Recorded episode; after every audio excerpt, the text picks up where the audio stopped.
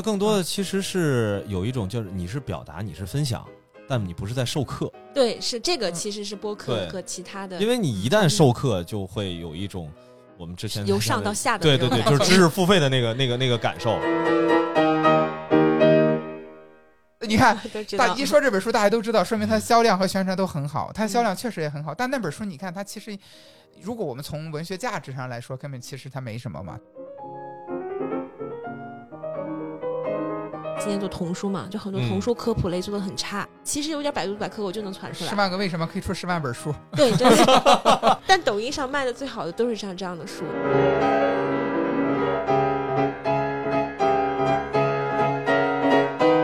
哎，大家好，欢迎收听这一期的播客公社。哎，这次啊不是探班的节目啊，这回呢我们这个请来了身边两位好朋友。哎，一个是播客公社所在园区的啊，这个我这该怎么介绍啊？咱平时也太熟了。对，狼园狼园 Vintage 这边的这个，因为大家都知道嘛，我们现在在这儿有这么一个录音棚，对，然后日常天天跟我们这儿打交道的丁哥。哎啊、大家好，好丁明志。对，这个嗯今儿呢，其实聊这个话题是跟我们原本在公众号里边也发了的这个图书市集相关的。所以呢，这个说到图书市集，我们另外一位今天跟我们聊天的呢是《新京报》的书评周刊的主编马老师。哎，马老师可以跟大家打个招呼。呃，嗨，播客公司的呃 朋友们，大家好，我是新京报书评周刊马培杰。哎咱们今儿啊，其实就是简简单单的先跟大家通知一下，这个图书市集延期了。哎，延期的这个事儿呢，我说老丁了，还是稍微的正式的跟我们说明一下到底是怎么回事儿。哦，那我先正式的宣布一下，我们的图书市集延期到十二月份的三号、四号和五号。啊、当然原因就不用说了，大家很清楚，对吧？啊因为我们为了所有人的健康考虑，这个延期一个多月。呃，我相信那个冬天延期到冬天以后呢，我们的整个的内容和整个活动以及参与的人群都没有变，就是大家来到这儿以后，和我们所有的前期出的这个宣传的资料是一样的，你还会看到同样的一些呃出版社、同样的编辑、同样的好书、同样的活动，以及同样的作家，以及包括我们那同样的嘉宾。因为刚刚啊，我们其实已经在外边私底下聊了有一会儿了。其实今儿这个节目呢，主要是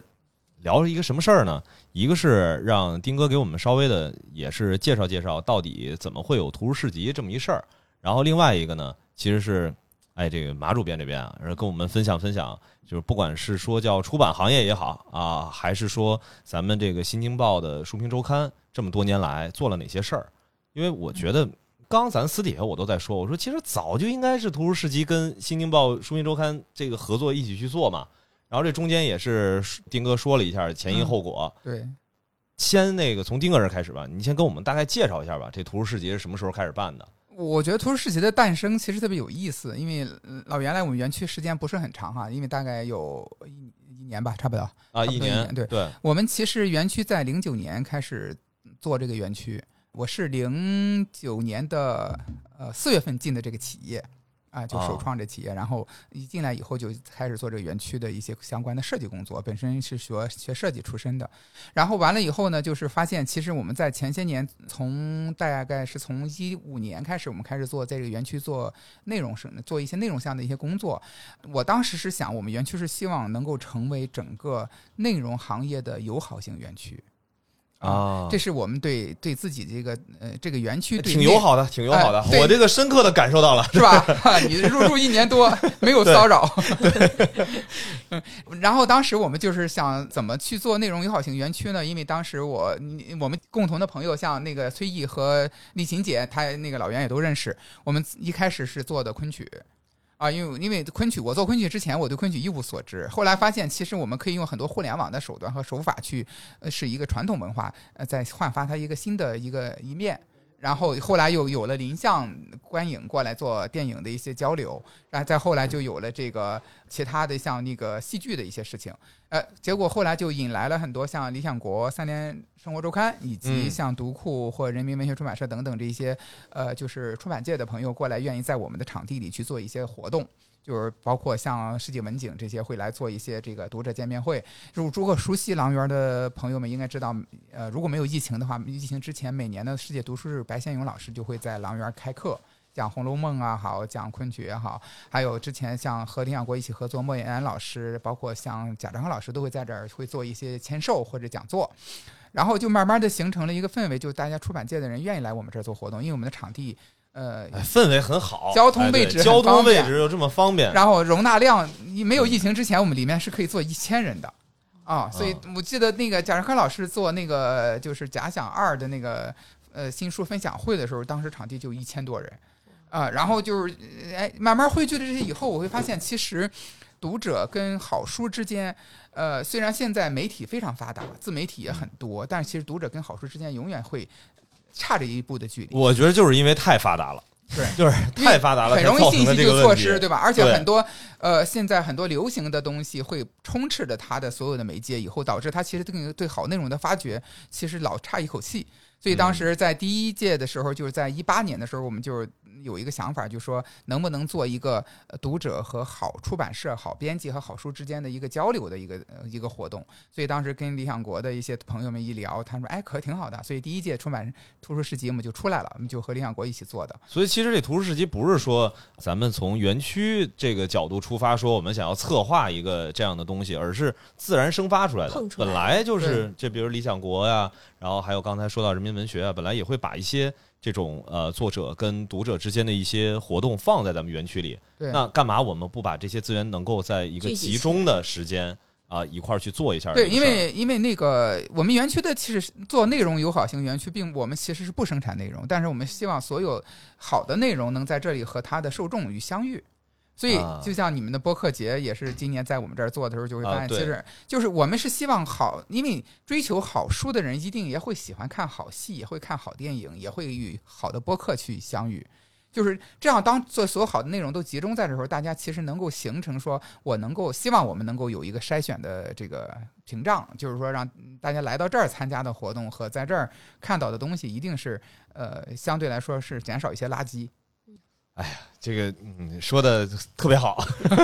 所以就有了第一届的图书市集，然后就坚持这个。当时我们的想法就是说，因为马老师肯定也知道，就是嗯，北京国家就是咱们中国有好多图书类的活动，对，北京就有好多，对我们希望我们的图书市集能够让读者和编辑进行交流。就是做这本书的编辑，营销编辑也好，或者责任编辑也好，其实他能够把他的做书、做这本书的思考和背后的一些故事，能够和现场的读者分享。然后哎所以实际上我不是为了卖书，我是希望让读者和书背后的人和事儿能够与相遇，所以就诞生了叫图书市集，其实它还不是一个呃，像我们常规讲到，理解了对对对，那种打折卖书的，对对对对对因为现在一说市集吧，就总觉得就是一个纯消费导向，嗯但其实不是。然后图书市集是希望建立一个呃，不管是出版社也好，作者也好，他跟自己的读者之间建立沟通跟交流的这么一个活动。对我，我觉得它应该像一个大型社交现场。哎，是但是叫什么名字呢？你不太好说，就因为叫图书市集，可能对你不能你的那个叫这什么更明确图图。书社交大会是吧？这这这太听着太奇怪了。可能我们以后是不是要改名叫图书节？哎所以所以后来就是做了几届以后呢，就是去年偶，因为我跟马老师也不太熟，就是之前，然后我去年偶然的一个机会，听出版界的一个朋友说，那个哎，呃，书评周刊呢一直也在做小型的线下活动，然后呢，他们也有年度好书的大型的线下活动，但是他们也愿意就说希望能够做这样一个平台，因为书评周刊作为图书垂直类的这一个一个媒体，他也希望能够在线下有一些活动的一些发生。所以当时我听到以后，我觉得挺挺开心的，因为书评周刊的口碑嘛一直都很好。然后我就嗯。找了那个人民文学出版社的朋友，那个宋宋老师，宋老师是现在不在了，现在不在，当时是人民文学出版社的社长助理，好像是，现在去换了另外一个单位了，去当总编了。然后好像对高升了出版传媒商报，啊，当总编了。然后我就问他，我说你认不认识《书评周刊》的老师们？然后他就把马老师微信推给我了，推给我就去拜访了一下，结果一拍即合，我们今年就达成了这个合作。哎，正好这就是这个马老师可以跟我们稍微介绍一下这个嗯嗯。啊，因为刚才丁老师说这个嗯我们的理念，因为我们其实作为在出版业经常有嗯观察的这个媒体，肯定也知道这个老源图书市集，所以就是在丁老师找我之前，我肯定也对这个市集有特别大的这个关注。嗯然后咱们市集的这个选品，包括方向，包括刚才这个丁老师讲的这些理念，它其实跟书评周刊都比较完美的能够 match 上。然后我们编辑部呢，就是其实是稍微有一点社恐的，然后我们这边其实大概有十五个人，但可能都平常都是聚焦于内容生产，十五个大概有十四个是编辑，那只有一个运营编辑，所以我们其实日常的这个生产的这个文化活动相对来说比较小型。刚才丁老师介绍了，然后丁老师一来找我，就哇，我们本来也想做这样的一个大型的活动，然后有丁老师有这么多年的这个经验，然后我们正好可以发挥一下我们编辑部的一些在选书啊，包括内容筛选和选题策划上的一些优势，所以就双方一拍即合，然后觉得哎，可以共同来呃做今年的这个市集。这对样，对，因为这方面是优势互补。因为我嗯其实我们的人很少，你也知道，就是我们干这件事儿加起来就三三四个人，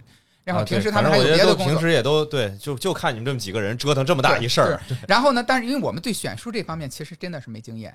因为我是我们是希望我们图书市集的那个出版社带来的书一定是读者喜欢的书，因为我们的图书市集的书其实都不是打那种低价倾销的书，因为折扣都没有那么低。但是希望读者到这儿以后能够找到他喜欢的书，减少他筛选的这个工作量或者是这个嗯成本。然后呢，就是结果书明周刊这边其实选书是有非常好的这个标准的。因为我们日常的工作就是选书，啊，对啊，所以为什么我刚刚说，我说早就你们应该去合作这个事儿嘛？这这边是一个呃，有一定的从园区角度来说，能够去承办这样的大型的让读者来到现场的交流的这样的一个条件。这个书评周刊这边的话，日常的工作又是在挑这个书，我觉得这就是一个就理所，在我看起来就是理所当然的，应该哎，是但你没有发现，其实现在虽然媒体很发达，但你要进入一个圈子挺难的。哎是你好像哎那个圈子摸到边儿很容易，但你要真正进去，因为现在正因为社交发达了，其实大家信任成本很高。对，是对，你如果比如我跟马老师要建立信任，中间如果没有宋老师的介绍，其实很难沟通，，嗯很难认识，很难对对方会产生信任。对，就是很很容易出现一情况，就是哎，其实联系方式在外面都是开放的，对。对，嗯，但是，一旦你这贸然的直接去跟他去联系，然后最后变成了商务对商务，对，是的，对，然后两两边都很尴尬，尤其是做这种内容相关的而且你还有就是，你一定要有价值观的对呃嗯统一认同。对对对对对对如果你是想着我在卖低价倾销书，那边是想着我要卖好书，你永远不可能合作。没错，没错，嗯没错嗯。因为刚刚不是说到了吗？说现在这个媒体特别的发达，那就跳出一下这个，刚咱们在说这图书市集这事儿，就是就是从出版行业角度来聊。比如说《新京报》，其实在我目前的认知体系当中，《新京报》应该算是在出版和媒体这个里面，就是在互联网诞生之后，其实做的是非常非常好的一个案例了。其实，在我看起来，还有很大差距。因为我们但我们一直在做一定的这个转型，因为我们可能嗯是这个《新京报》的这个风格还是比较明显的，就做从创刊零三年创刊到现在，呃，今年是第十八年了，马上就十一月十一号就是我们社庆，然后我们当时也是新京呃我们书评周刊的一个生日，对，所以这么多年其实那我们主要的东西可能还是那份报纸。我们从最开始十六个版，那么今年可能减版到八个版。它虽然减版了，但是我们其实在报纸上呈现内容是更优质的。我们可能会更突出这个报纸的这个专题策划。那么这个是我们对于出版现象，包括一些选题规划的一个重大的呈现。那同时肯定要在新媒体端就是有影响力的这个发声。所以我们大概是在第一批公众号比较起来的时候就。做了这个《新京报书评周刊》的这个公众号，直到现在也是有大概一百六十多万的粉丝。然后现在全媒体矩阵，包括豆瓣啊、知乎啊这样比较垂类的媒体，啊、也大概累计平台有这个五百多万的这个粉丝。然后今年也布局了像这个播客、像短视频、抖音、快手这边，其实都有这个内容方向的这个涉足。但播客这方面可能是今年也刚刚起来。对对对对对因为我们去年才开始被更多的人，就是尤尤其是媒体这边的朋友，才刚刚开始关注到。呃对所以所以你就刚刚才说的是的，也嗯大很多人不知道反向流行流反行这个向流行播客是 新京报书对周刊做的。对对嗯对对，因为他可能更垂类的在像小宇宙啊、喜马拉雅这些平台上有嗯听众，对，那可能都是一个内容矩阵，会把我们平常做的选题啊、内容辐射到各个方向的这个群体，所以我们本身也是通过这种方式来传达自己在做的这个内容，所以我们可能呃叫新京报，但它肯定不是一份报纸。我记得去年当时社庆的时候，我们社长讲了一句话，就是现在新京报只留十一个人在办报，当然这个肯定是夸张，但肯定说明我们在做一定的这个转型。但转型的同时，我觉得有一些内容的坚守方面的东西，其实还是没有变的。你包括对于选题的理解、选题的这个选择、选书的选择，所以这些年这些东西其实都是一以贯之的。然后整个的这个选题方向和选题思路，然后觉得跟这个丁老师这边也特别的能 match 上，所以我们这次真的是一讲，嗯。马上就双方就立刻决定合作，也，反正很很顺畅。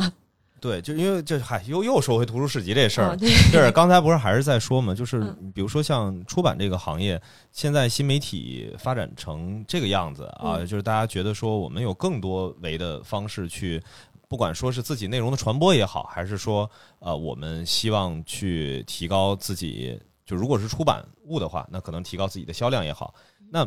就是比如说您您在这个出版行业内的话，有没有感受到因为这些新的媒体开始出现，就是大家是真的日子过得更好了吗？销售渠道变得更多了吗？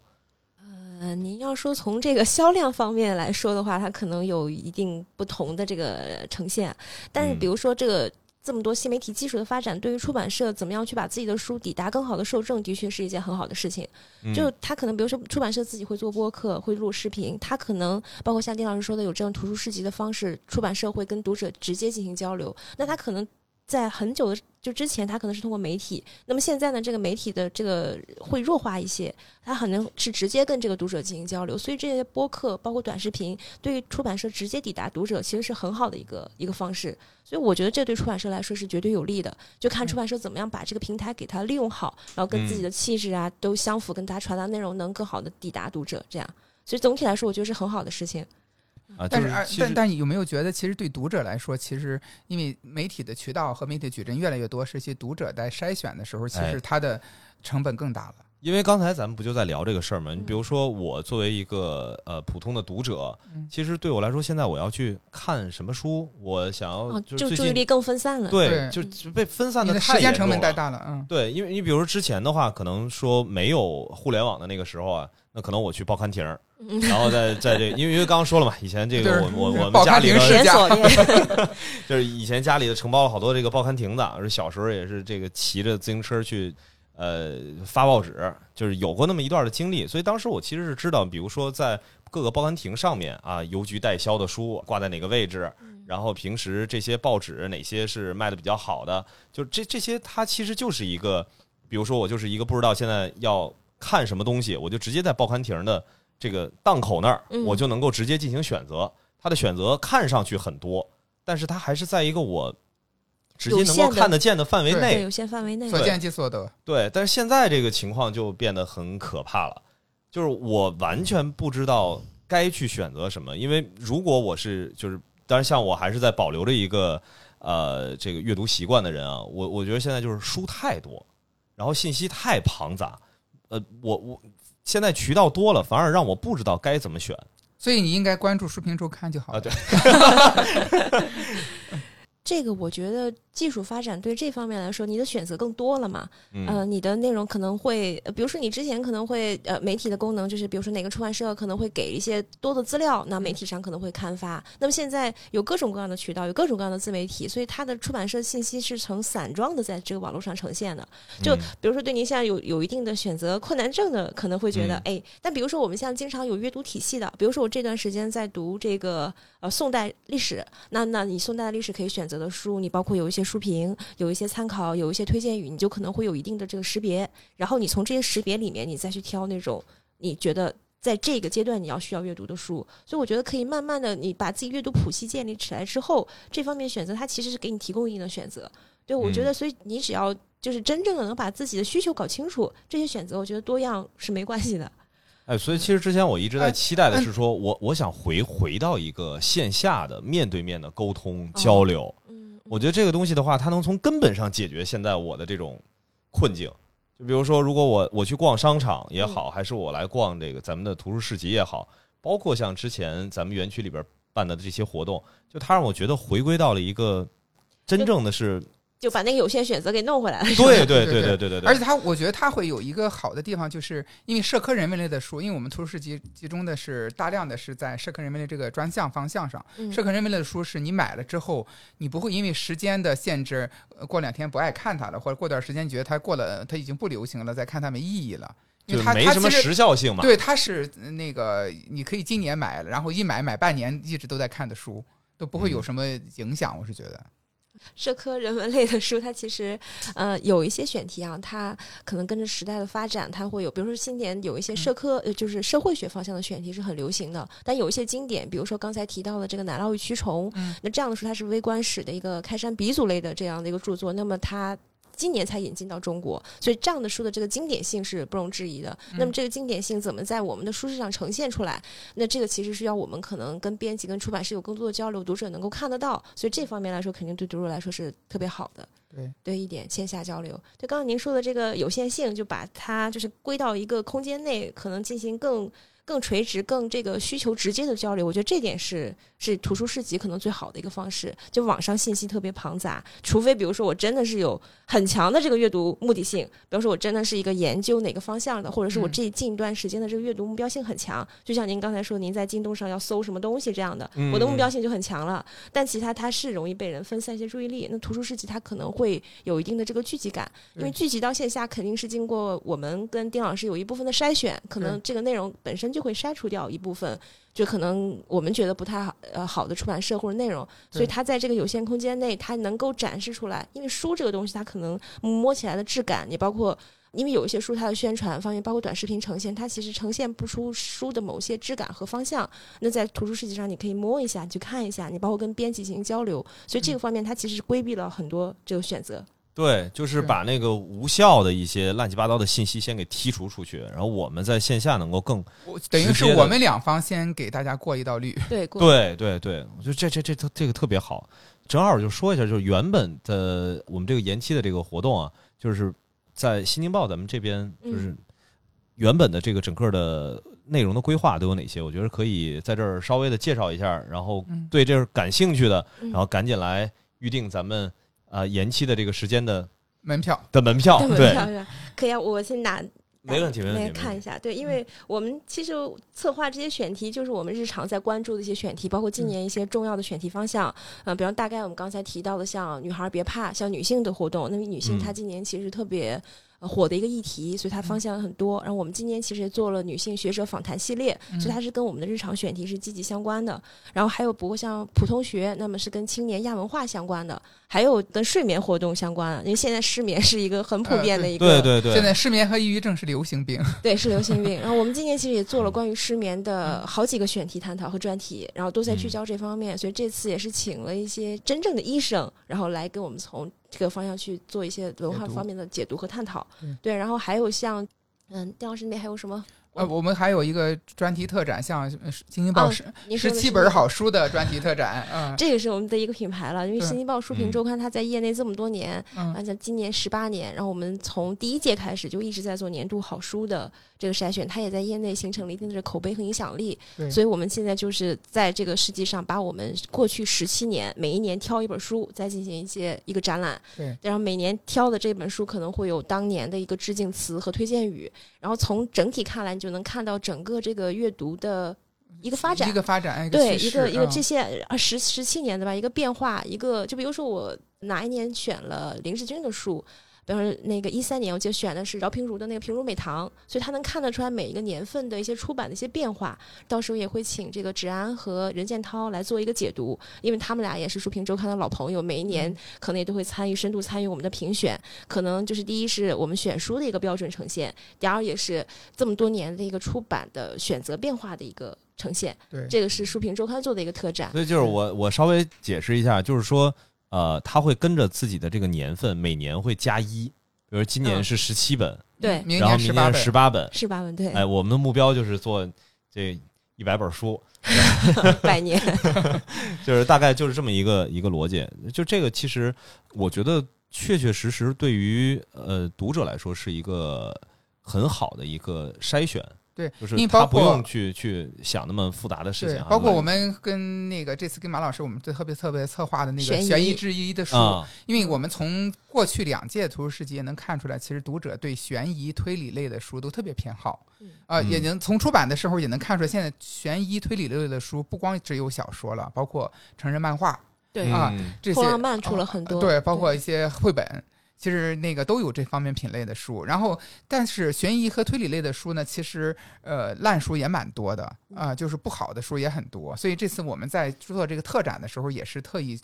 我们筛了一轮，一本一本的去细选的啊。哎，对，因为上次咱们在沟通的这个这个图书市集的时候，我我还在说嘛，就提一个想法，说一定还是按照这个图书的一些不同的品类，其实需要去做一个，比如说不管是专题活动也好，或者是专门的展区也好，这个其实。就是对来的这些读者更友好的一种方式嘛。对悬就是疑今年真的是特别火，就是对很多这青年人我我觉得很喜欢悬疑对，现在青年人就喜欢悬疑，是不是跟喜欢剧本杀？对有关系我觉得内在一定是有这个有这联系在的。因为那个我也呃上星期去玩了一次剧本杀，我是觉哎得。呦，可以啊我之前没，之前是听过 N 多人说，但我上星期玩了以后，发现还挺有意思的。我要扮演一个什么侠客，在里面获得什么大武功秘籍。带装那种吗？还是他们现在都是沉浸式哦呃实景，就里头是搭出那种那个电影场景的。我穿上衣服在那个场景里嗯逛，然后拿着自己的任务去演那。其实有一点这个密室加剧本的那个方式了，已经。对我觉得。其实我觉得其实悬疑类的书跟这个也有关系。对今年大火跟剧本杀肯定是有关的。那马老师，你觉得为什么现在悬疑类的书这么火呢？悬疑类的书，因为 人们生活中太需要刺激了？对，需要刺激，因为它这个它可能是个臆想的空间，可能跟现实有所脱离，然后又嗯愿意扮演。像您刚才讲，他在一个场景里面，他可能会跳出现实那个部分，你就在那场景里面，你是另外一种角色，所以他其实可能会对你的现实是一种解脱，这样的，你会在短时间内抽离到那个身份里面去，所以这个肯定是有关的。他的呃心理对，他蛮减压的。对对对对你那你你你那过那过程中，你不会想你其他的事情，对你你光忙着做任务了。嗯对，是你像的是进入另外一个世界，你有另外一个身份，你要为那个身份去服务，所以这个也是大家现在逃离目前的，比如说有一些焦虑啊，或者有一些现实状况的一个很好的方式。对因为我其实我的感受是这几年，就尤其是移动互联网开始成为一个主流的信息接受方式之后，嗯其实很多人开始慢慢发现自己脑子已经锈住了，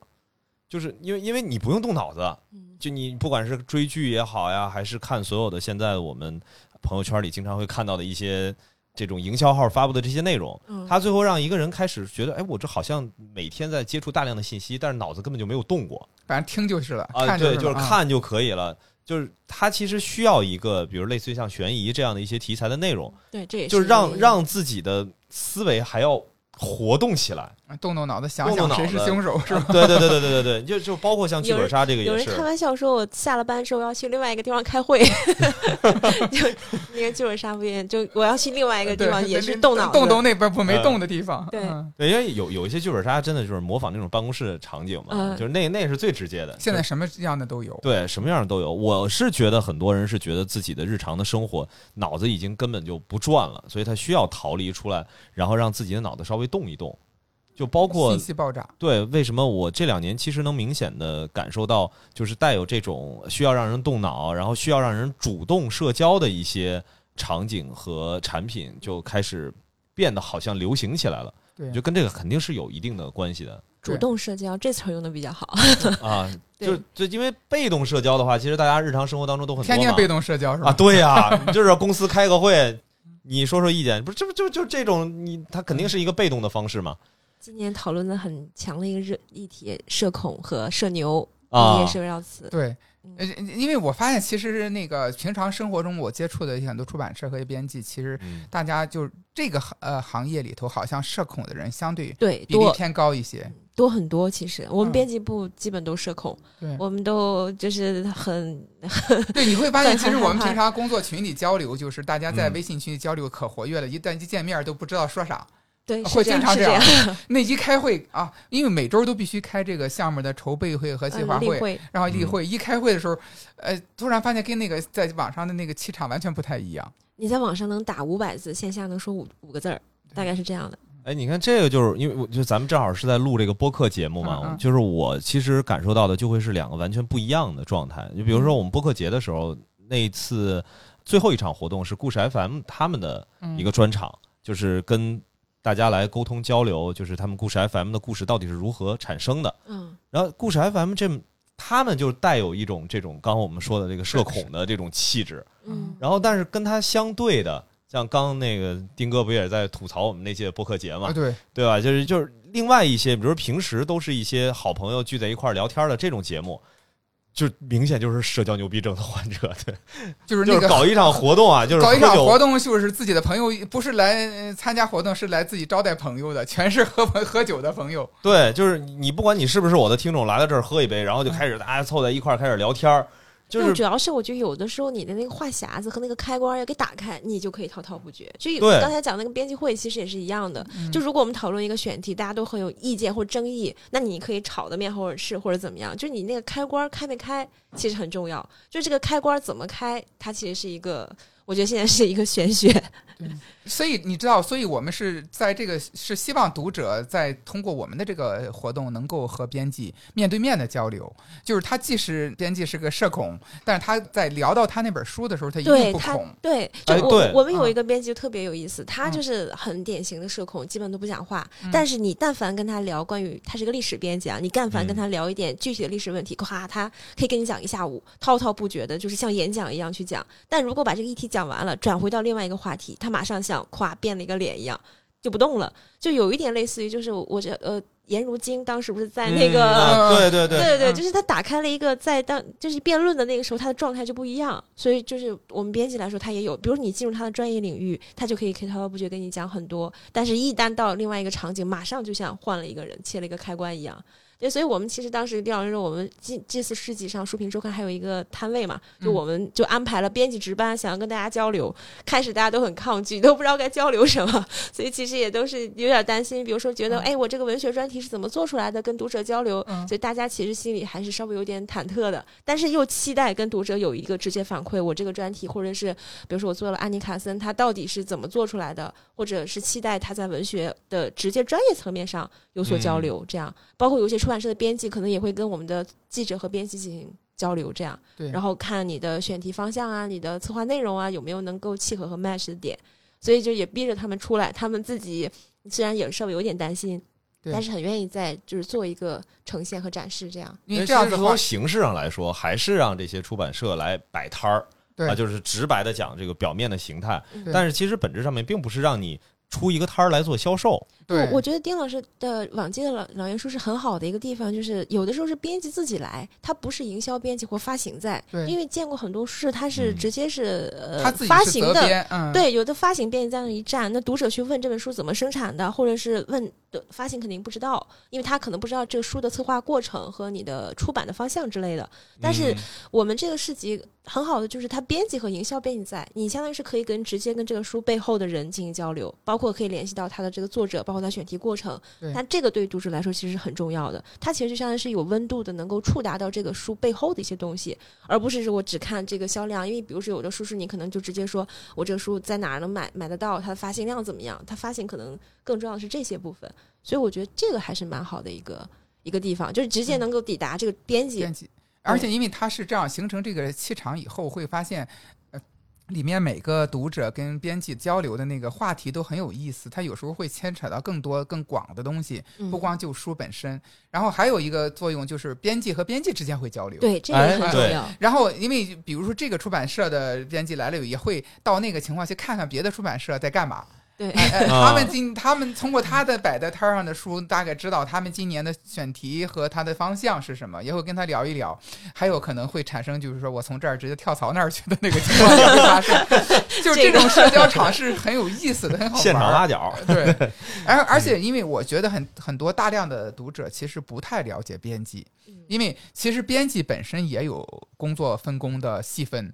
我们其实我们小时候，比如看那编辑部的故事，可能呃我们对编辑的想象可能会是那种情况，但当你真正走进编辑的时候，你会发现其实编辑的工作完全不是电视剧里那样。对，刚刚啊那个马老师不就甩了两个词，其实就需要让大家去对，就是什么是营销编辑，什么是责任编辑，什么它编辑也有很多细很细化的这个分工。对，呃，其实读者到这儿也是希望能，我们也是希望读者能到这儿能够了解这些东西。嗯出版产业现在也是相当成熟的一个产业了，所以编辑的分工啊，嗯、都是经过很细分的这个，像出版的策划编辑、营销编辑、出版编辑，包括像发行，它都是有不同的工种和分工的，嗯，那么各司其职，然后每个人负责的部分都不太一样。对，所以你，所以我们就是说，那个你看那个。就是读者到这里以后，其实他会发现，他跟不同的编辑聊，其实他获得信息也不一样。然后编辑给他推荐书的时候，那个嗯推荐语和他传达的东西，跟你在平常书店或者是在其他短视频或者什么节目上听到那本书的推荐也不太一样。对嗯你，所以可以通过图书市集，其实不只是让他们建立一个跟啊这个市集上面这些书的联系，跟出版社的联系，其实很大程度上还是让他去了解出版这个行业的一个运营逻辑的一个过程。就因为说实话，我觉得还是很难有一个场合把这么多的编辑凑在线下的一个活动当中，然后让他们和读者建立直接联系的。因为就它其实就像任何一个产品一样啊，直面消费者的很多的时候都是具有销售职能的人。这个对编辑其实来说也是一一个巨大的挑战对他们也可以更直接的接触读者，然后包括了解他们的现在的一些关注点，对他们嗯接下来进一步的策划他们接下来的选题，其实也有帮助。然后，也知道他们的营销方向啊，这对他们接下来的选题，它其实就是一个大的社群嘛。然后你通过这个社群有什么样的反馈，会促进你下一步的选题生产，其实是这样的一个一个逻辑。对，它是一个很难得的机会去建立这种最直接的沟通。所以我们希望它能够呈现的就是多元化一点，更好玩一点，然后更嗯直接一点，有温度一些。对，然后在这儿啊，这强调一下，这个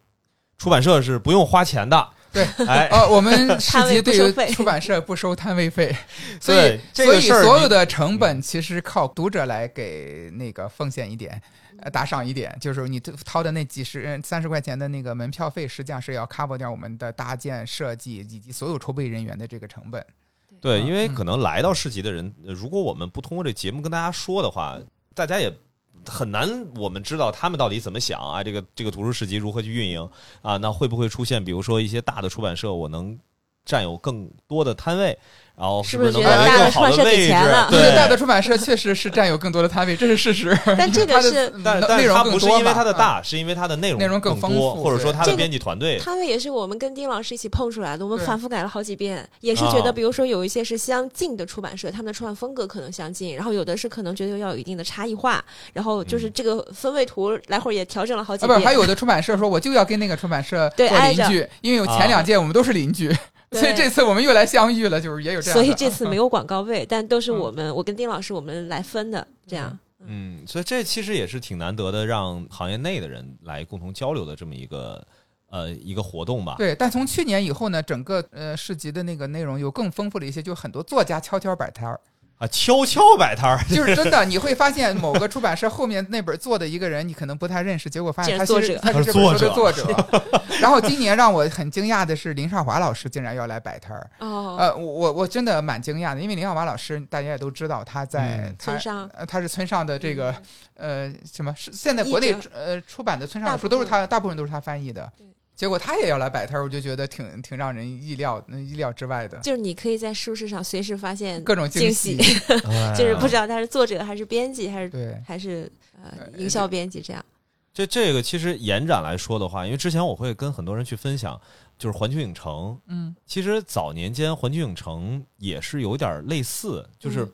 比如说最开始它并不是一个像我们现在讲到的是一个主题乐园，嗯最开始的时候就就是好莱坞的片场嘛。嗯，那后来发现很多人，尤其是电影的这些爱好者啊，就愿意深入到幕后，对对对对对对对，嗯想了解这个产业，想了解这个电影整个工业生产的流程，然后在这儿又有可能碰到演员也好啊，还是碰到某个剧组正在拍摄，剧组正在拍啊，摄，其实有点像现在这个横店的这个感觉嘛。那在这个基础之上，才发展出说，OK，那我现在把一些建个呃园区，对娱乐的一些东西，把所谓的游乐场的这种模式，然后放进来。那在原有的这些影棚的基础之上，有一些可能已经废弃了，有些可能还在用，然后才有的环球影城。那我我现在在幻想说，会不会咱们这个图书市集这个品牌在未来也会变成这样啊？就是因为有越来越多的这个，不管是读者的加入也好，还是说出版社本来就把它变成是一个行业内难得的一个交流的机会，那时间长了，可能在这里面也会渗透一些额外的一些娱乐啊，或者什么东西，它变成是一个。就像刚刚说的，它可能不不再是一个市集，就变成是一个泛文化的一个对我们希望它有一天能成为一个节日，但是我还是尽量的减少娱乐项的东西，就是我们嗯还是希望它更纯粹一点。对我这个我能理解，我们设计的几场活动，像刚才大概介绍几场，它其实嗯都是跟我们书评的风格是很强的，就是有一定的议题性和关注当下，然后有一定的这个话题选择，然后我们的记者编辑会做主持人这样的，所以它的这个风格其实还比较明显的，议题设置功能是很强的。对，对包括出版社嗯报名的很多活动也是这样子的，因为很多嗯出版社其实来这里不光是摆摊，他还把他的活动也带过来。啊，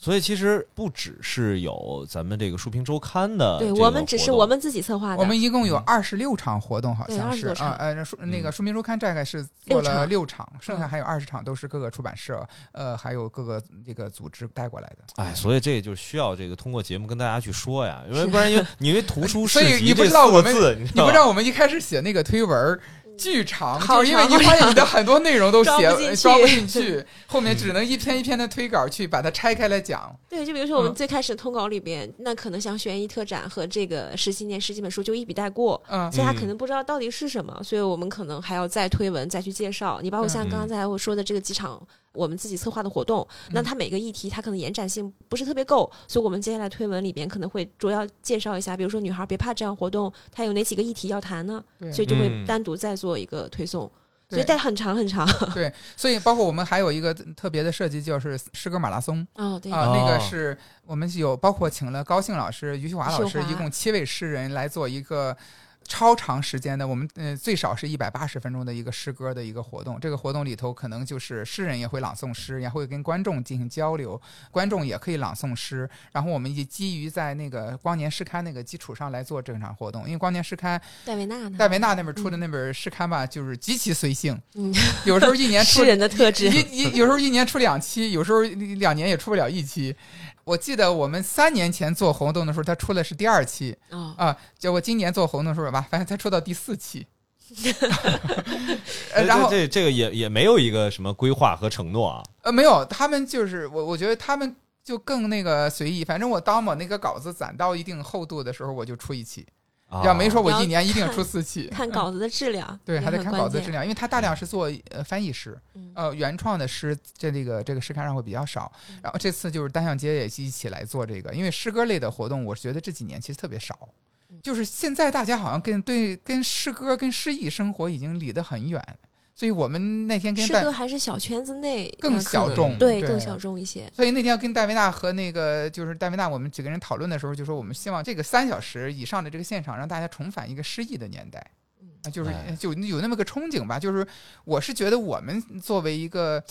做每一个活动的主旨，还是希望我们不怕我们的活动小众，只是希望我们活动更纯粹一些。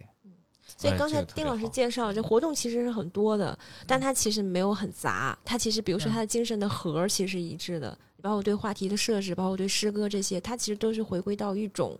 呃慢生活也好，或者是你去停下来思考也好，就回归嗯到你刚才说那个问题上。所以嗯这些活动你看起来它是很丰富，那个形式很多的，但它其实的核儿的内容，包括跟这个市集的这个气质是很搭的。对，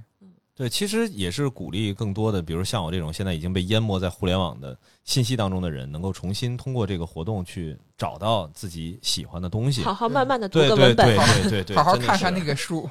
对，嗯哎，这个咱正好是还是说回来做播客这个事情嘛，因为，新京报这边在做播客这个事儿，你像刚刚那个 听哥说的，就是很多人其实都不知道，嗯那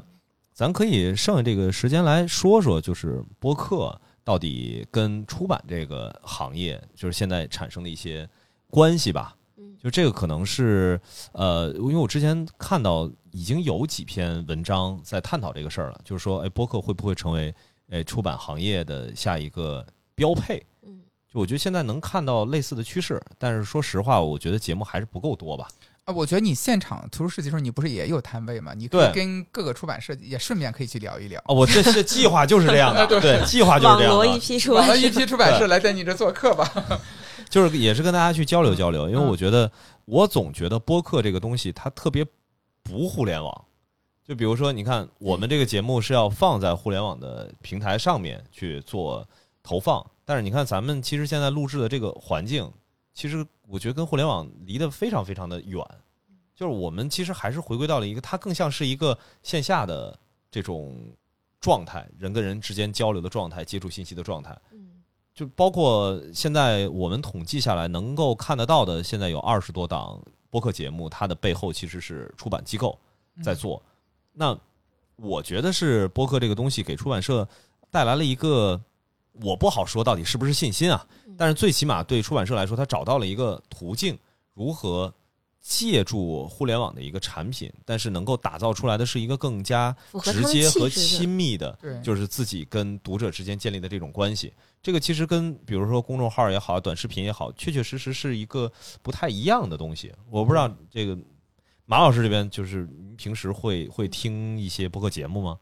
我其实说实话听的不是特别特别多，但是我有好几个好朋友，他们是做播客的，包括我们自己嗯做播客，可能也会肯定会听。对，但我真的觉得播客这个，它其实像刚才您讲的，它跟公号完全不太一样。您刚才就是咱们私下刚才之前聊是六七年前的公号，这点的呃、嗯这个心态我很赞同。我觉得它可能是首先时长就一个多小时，从这个时间上来说，它其实就筛了一一大批读者，所以你你可以说它进行了一定的这个分层和就是如果。你的习惯还是停留在我现在就只有碎片化的时间能够接触信息，这个那这个东西就不是你你你就别来了。对对对对对，对所以它其实这部分跟出版的气质其实是是搭的，因为嗯出版它其实是需要有一定的时间和你的气质是要通过慢慢来呈现的，尤其是阅读一本书，你可能就除非你要快速的获得一个知识点，那不一样，那其实跟读书的趣味就不太呃一样。没错没错。对，所以出版社来说，的确播客是一个机会，因为它跟出版气质太符合了。然后你怎么样在一个慢慢的一个多小时的过程中，去把你这本书的特质也好，你背后的故事也好，你东西给它讲出来，议题设置也好，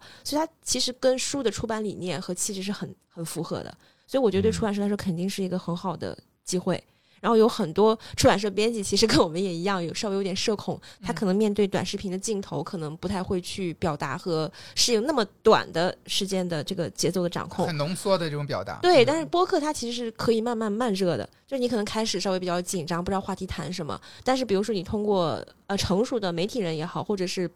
有表达经验的人去带，你这个节奏是能带起来的。你慢慢的、慢慢的就会把你想表达的东西给它提出来。就这点的这个过程，其实跟你有的时候深度阅读它的这个过程是一致的。就你可能刚开始进不到一个小说的情节里边，但是你读完之后，你会合上书，你可能会对它情节有一些部分是比较模糊的，具体嗯有一些部分比较模糊，但是你对这个整体小说的这个气质是是很难忘的，有的时候会融入到你的生命体验当中去。所以我觉得播客在这一点上来说，真的是呃出版社就是特别契合，特别契合。因为我之前其实做新媒体营销做了这么长时间嘛，就是视频，只要是视频，嗯。你其实提不到表达这个层面，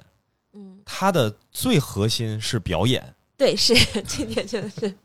你只要面对镜头，你无论如何，你的表情管理啊，对啊，就这些东西都都会进入到表演妆容啊什么的这些啊。对啊，你你你好你歹的镜头语考虑一下。言，对，对啊，就是一旦说进入到表演的时候，那个表达就会放在表演的后面了。是对这点是。所以所有的视频都有脚本，就是设计好的嘛。对，就是哪怕说它没有，那可能最终呈现出来的时候，也是在一个后期包装的对它要剪辑，对剪辑这样的方式，就是你的表演不行，我靠后期给你去弥补。嗯但是最终它其实呈现出来的是让观众感受到这是一个表演。其实直播都是这样的，是就之前不是经常会有那种特别搞笑的视频，然后就是模仿这个直播时候啊，非要跟厂家那边这砍价啊那砍价这种东西嘛，就都是表演。呃，你是那是因为提前设计好是吗？啊，对啊，他要提前设计好的，所以就是播客这个东西要爆点，对啊，对，他要爆点，他要那个瞬时的那个流量。因为我我记得原来就是他们呃有过一些研究，就是说如果是公众号，你一篇公众号如何抓人，好像如果一个人点开你这公众号，三秒钟之内抓不住，抓不住一个点，他就不会看，他就退出了。所以你在那公众号文章的设置上也是每三秒、六秒、几秒就得有让他有一个很提示他的点，让他那个情绪点在那儿，他能够继续读下去。我听说某听书平台也是这样的，就比如说我听一本书拆书也好，讲述也是一样，我的几秒几秒要设置了一个点，你在这个点里面要抓住听众继续听下去，我这书的知识点在哪里？对这嗯其实逻辑都一样。对，后来我们我说，其实我们后来我们两方出推文的时候，就对于我们的推文，我们就没有就没有考虑过这样设置，而且我们好像也不太会这样设置，所以那个推文巨长，你知道吗？我 我们其实还是传统逻辑上把大、告诉大家我们这个是什么，要干点什么对，事儿啊，有什么我觉得这不叫传统逻辑，我觉得这才叫正经逻辑。就是因为我我前两天还跟朋友在吐槽这个事儿，就是从什么时候开始，我们提到一个生意，嗯如果它不是互联网的生意，我们要强调它叫线下。比如说我们办一个活动叫线下，嗯，但是退回十年前，就是你活动就是活动啊，你开个餐厅就是开个餐厅啊，就是我我们觉得不就这是正常的吗？怎么现在好像说，如果你这个东西跟互联网网不是直接产生关联的，就要强调一下它叫线下的东西。哎，我觉得这以后可能是一种趋势，就是人们以嗯后真的就像那元宇宙似的，人们以以后都在线上活动了。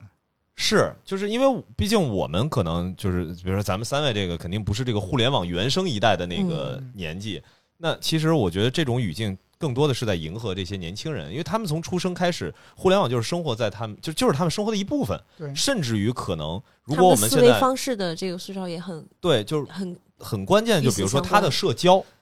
就是社交这件事情，可能对于新的年轻人来说，嗯更多的社交场景是在互联网上的。对，所以一旦说沟通也好，交流也好，它的这个社交场景是需要不在互联网上。就我要告诉你说，哎，你现在这个东西要是个线下的东西，就它整个的这种怎么说呢？主他会把这个线上和和线下分得很开。对对，就是可能我思维里觉得线上我就是互联网那那那些那些对对对对对我线下可能我就要转变一个身份，然后去去做这个线下。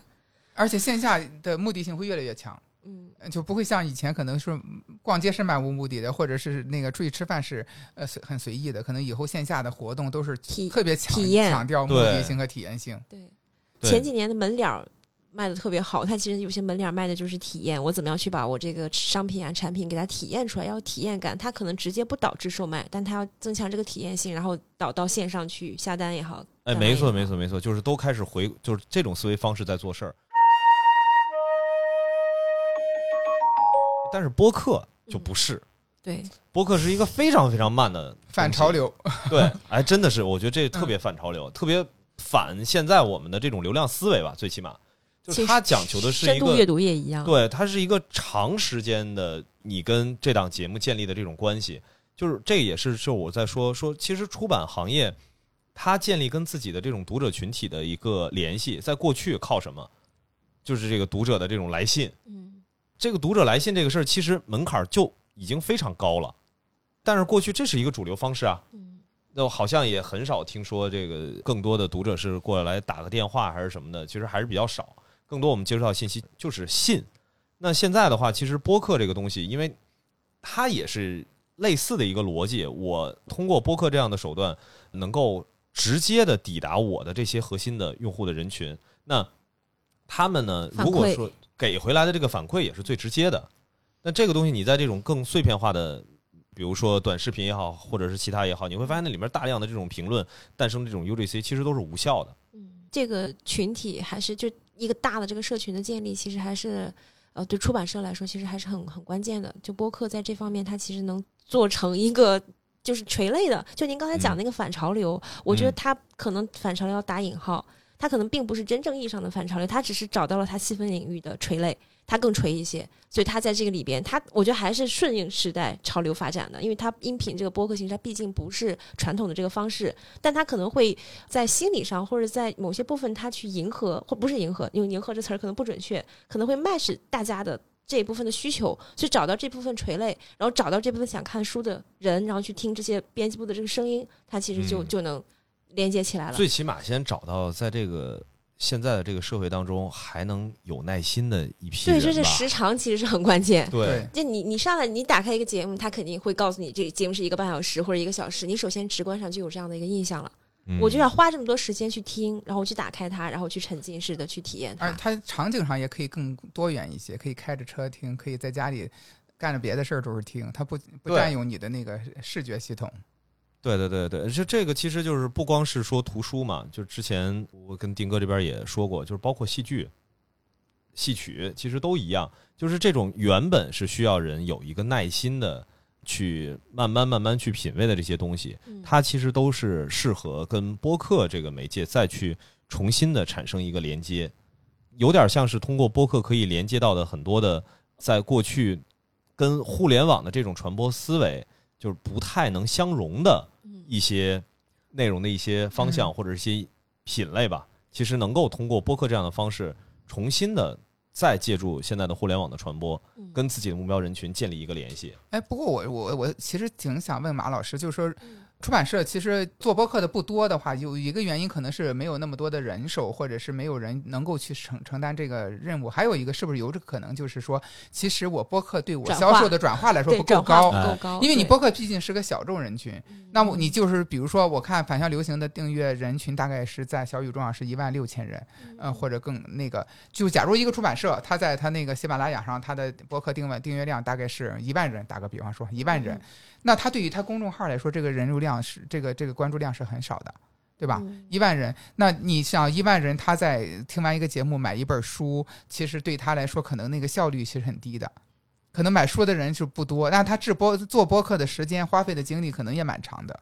那其实从生意角度来说，其实他可能有点不太合算。你说直接的转化率，对，直接转化率这边，其实出版社这边我得问一下这个袁袁老师，我对这嗯方面他直接转化这个数据，我还真的没有特别多的了解。您这边有调查了解过吗？呃，出版社不会。就如果他的考量是说，我现在做播客是为了能够把卖书卖书啊，那就不不那他就？不做了。对啊，因为我还更像打品牌，对，嗯没错，更像打品牌。就是因为打品牌这个事情，它其实是个系统工程。就是你觉得你好像触达的这个用户，或者说你的曝光量不不够大，但是你的这些听众其实是帮助你传播的对，这些，有点类似于像什么我们之前讲这个种子用户的这个概念。嗯嗯嗯。他因为长期听你这个节目，然后对于你这个品牌制作了这么一档内容，他产生了一种在内在的，不管是内容品味也好，还是情感上的，气质是很符合。对对对。比如说跳岛 FM，它可能嗯。它文学类的，所以嗯。大方的文学气质一下就打到读者了。对对对，对，所以他这方面在，因为我可能不会在这次播客里面买，比如说大方的推荐一本书，但是我嗯这个品牌建立之后，可能我就对大方的整个品牌有印象。我接下来大方出了其他的书，可能我会哎就就直接下单了。所以这个是品牌的一个对，功能，这其实它就。更多的是个建设品牌的功能更多一些，对，传递自己的精神气质或者自己的这个价值观。嗯嗯，这个东西其实怎么说呢？就是品牌这件事情，其实是在未来从我们长线去看的话，这个绝对会是一个大家都需要去做的事情。就像理想国十年之前做沙龙，它的沙龙品牌立的就很稳，嗯然后嗯他做了系列的那个那个，就是比如说公共方向的这个沙龙吧，所以嗯大家对理想国的这个品牌的这个期许可能就在那儿，所以他们出的很多公共议题的书卖的就很好。所以那你说这个沙龙直接带来的转化率，在现场卖书，那肯定没多少嘛。对是这样的。所以我觉得这个播客它可能也是这样的一个一个方向。不过上次贾樟柯老师在这儿做那个那签售，沙龙，那签售那真是都卖疯了，对啊，那那肯定是贾樟柯老师个人的这个千对对个人的那牌子天最少得出了两三千本儿。是吧？嗯，呃，但我觉得这个贾老师应该估计在现场的时候，他也不是说我我我来到现场就是以销售出多少本儿作为自己的啊，那当然不可能。其实更他，因为他同时还有直播嘛，其实是更一更多的是一个分思想的分享，嗯，包括他创作的一个分享。嗯你刚刚讲播客，其实我觉得它可能会分为几个不同的类型。那可能是嗯比如说观点密集输出类型的是一种，就比如嗯我们之前做过那种我强观点输出型的，我的观点输出密度特别大。那还有呢，就是分享型的、经验型的，所以它可能各个类型都不太一样，所以它能导致的你的这个转化和方向每次也都不太一样。这个呃是其实现在说嗯实话，我觉得是出版行业确确实实也没有怎么，就是现在做的这些节目啊，嗯，就是这些量还不足以去测试一下到底转化率有少。多少？对，因为你量太低了，你你你在这么小的样本的体量下，你你是不确定的。嗯，它不像几十万的，然后你有、嗯有有多少转化，它就是那个转化率是很明确的那种。而且现在是不是社科类的其实还没怎么做？啊，对，基本都社科类的做的是文学艺术类的很少，嗯，但我反为什么呢？你有为什么你觉得因为？社科类它嗯可能更更难讲，难对，更难嗯讲一些。因为它其实，比如说你真的社科类，就是你要输出密集的观点型的东西的话，那你可能要对你的提纲要求，你包括你的表达、提前的预演方向要更强烈一些。而且社科听众，我不知道是不是播客群体，它还是偏文艺的听听众多一些。呃，这个倒真不是，还真不就是是社科类的这个书籍的。他们的群体其实跟播客现在的听众重合度是非常非常高的，嗯。但是因为社科这个东西吧，它跟比如说我在新媒体营销这个领域，嗯，就是新媒体营销里面压根儿就没有一个标签儿对，叫社科，是。然后它就造成了一个困难，就是你如何去解释到底这两个人群之间有没有这个连接？这个也是，就这个，其实我觉得是一直以来就是出版行业和我们现在在讲的这个营销啊、广告啊，或者说因为媒体可能离广告稍微的还近一点儿，嗯嗯，就是它之间的这个对应的关系，其实出版行业跟这是对不上的。就比如说现在播客的一个分类，嗯播客为什么我说它更跟出版应该有更强的联系呢？现在的播客的分类是按照出版行业的分类在做。哦，啊，明白也等于分文学线什么？对，比如说你是人文的、嗯历史的，嗯然后你是呃，当然也有情感啊、娱乐娱乐对，的，娱乐的，就是它是这么一个分类。但实际上，如果按照比如说新媒体，比如新媒体营销下的那个分类，不是这样的，嗯它是按照你是汽车，你是母婴，对，你是美妆，是。对，那是按那是按产品分类，你这个对行播客是按内容分类，这跟我们线口是一样的，我们是文学类记者、历史类记者对对对对对。对，那你不会出现美妆类记者。那肯定。所以这个其实在，比如说我做播客公社这三年来嘛，其实对我来说也也是一个挺痛苦的事儿，因为我这儿要解决，比如说播客它的一个大概的商业化要怎么去解决。嗯，那现在我拿到的都是一些出版行业的这个分类标签儿，在别人看来里都是一类。对呀、在这 都一类啊！你这个，你你这基本上就是，如果按大的分类来分的话，全是人文社科。对，那你觉得出版行业进播客能解决商业化问题吗？不能说是不是解决商业化的问题，就是出版行业它不用考虑解决商业化的问题，因为你你就倒过来想嘛，你现在播客这分类都是按照出版行业的分类做的，结果出版行业对，结果出版行业就是在播客这一块儿，现在其实反而没有怎么嗯。去做更多的这种播客的节目，就相相当于说，我们现在打开一个呃，因为小宇宙现在没有标签儿，你比如说喜马拉雅，就是类似于这样的平台，你从它那个频道进去之后，你会发现这里面的头部的内容都不是出版社的，就除了有声书啊，有声书那个品类下，剩下的那些，比如都是一些我们现在从广义上来讲这种播客的内容，嗯，其实都对应不上，嗯，但是这个资源又都在出版社这边，就是一直没有释放出来。现在出版社状态是不是还是一般去找媒体啊，或者这种没错，合作的这种比较对对多一些？对对对对对，因为这个我也能理解，因为对因为你做播客需要长期运营。对，因为袁老师之前就是我们曾经筹划过，说做一类一档专门是针对图书类的这个播客节目嗯啊、原来我们曾经筹划过，当时是想想法是说，我们把这个平台搭建好，由我们就是因为邀请求出版社，邀请邀请出版社的，或者是他的编辑，包括嗯某一嗯本书的作者，或者来进行这个节目的，就是类似于这种专题节目的这种做法。嗯。但后来在策划的过程中，其实发现实施起来是不太容易的，嗯。因为它其实你要求就是说这个栏目要有不停的要有要有人在策划，嗯。要有人制作，然后你还要去跟那个相应的机构的人去商谈，策呃那个去去就是讨论，然后再排期啊什么的，就是它相对制作的周期和成本，就是人力成本其实比较高。而且我跟几个出版社的人也聊过，就是当他其实就是相对没有任务的时候，他也可以抽出来人，因为现在很多就是民营的出版社，其实人手也蛮紧张的。对，很嗯他的人手非常紧张，他根本没有派不出来人来给你做这些事情。对每一个人，他其实都是刚才讲的这个产品经理，他们自己要负责很多的事情。嗯你从头到尾可能要跟一件事情，跟一本书，从策划到营销，很多都是编辑自己在做，所以他们其实时间上真的是比较紧。对对对，这个确实是能理解。但我我还是那个观点，其实它是一个从量变到质变，或者说其实是行业是不是有这个趋势？嗯那比如说我的观察是在三年前出版行业做播客的，嗯可能我两个手就能数得出来。嗯那今年的话，那其实已经增长了很多了。不管是我们统计到的还是没有统计到的，它肯定已经不再是三年前的状态。嗯，那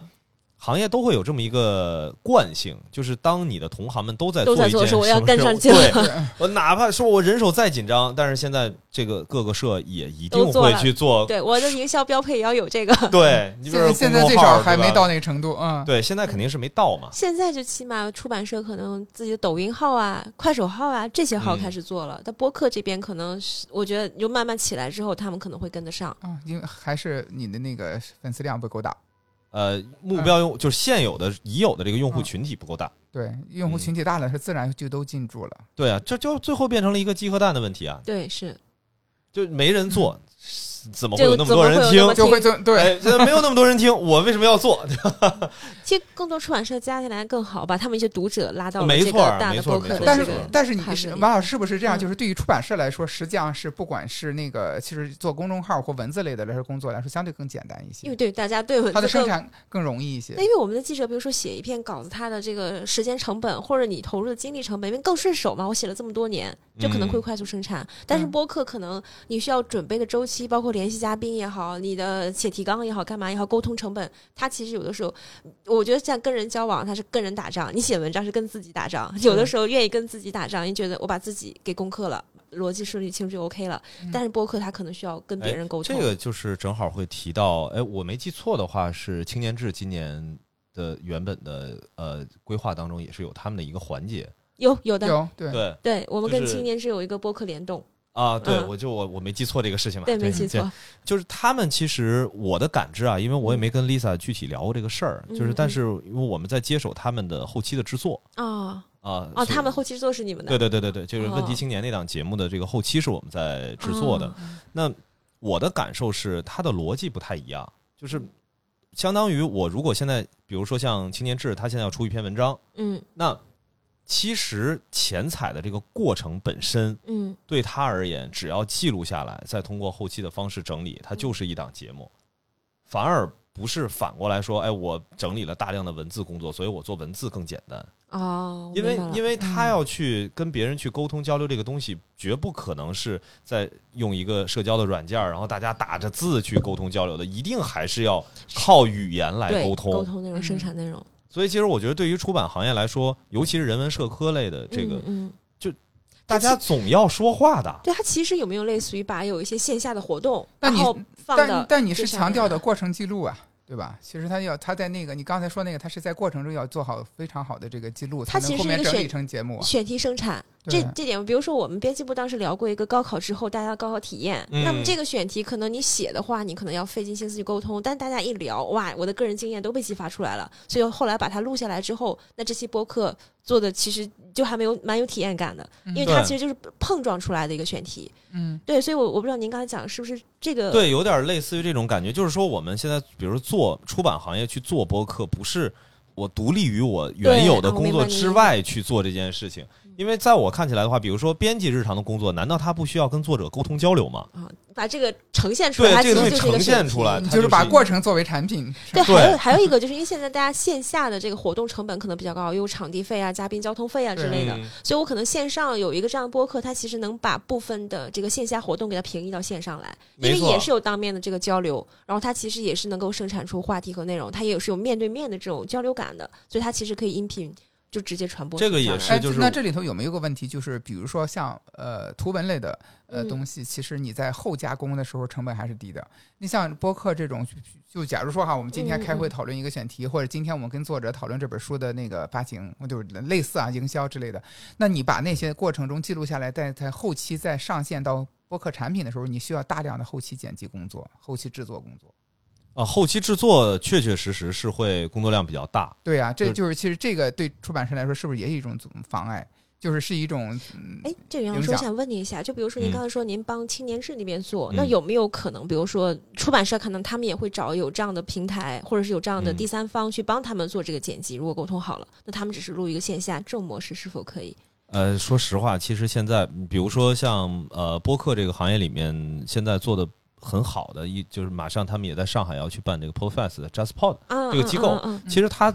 当然了，它它还有前期策划的这个功能啊，但是它提供给很多的品牌的这一部分的服务，就是刚刚您说的这个东西。哦，那这个行业就慢慢要起来了，因为对，它就是它需要这个服务。对对，像是流水线的有些部分，它能够独立出来，那对那作为作为内容生产商，它的这个成本就要减少很多。就包括我就就如果这个大量后期都是自己做的话，对其实那就它就是那就太太累了嘛对，就太辛苦。嗯就这里面其实是涉及到了一个制作、运营、分发，对，就是它是一个系统的工作。嗯，但是这有一个前提，就是大家做这件事情不能再是凭着自己的兴趣爱好嗯，的那一批人，最起码应该是一些行业内的。得有一些专业分工了。对对你比如说出版行业，它其实是内容本身的生产，对但他可能在是真正这方面更擅长。对，但是再回到说这个内容本身的后期的制作，嗯那比如说像我们前期的这种尝试，帮助呃青年志他们去做这个后期，嗯嗯嗯那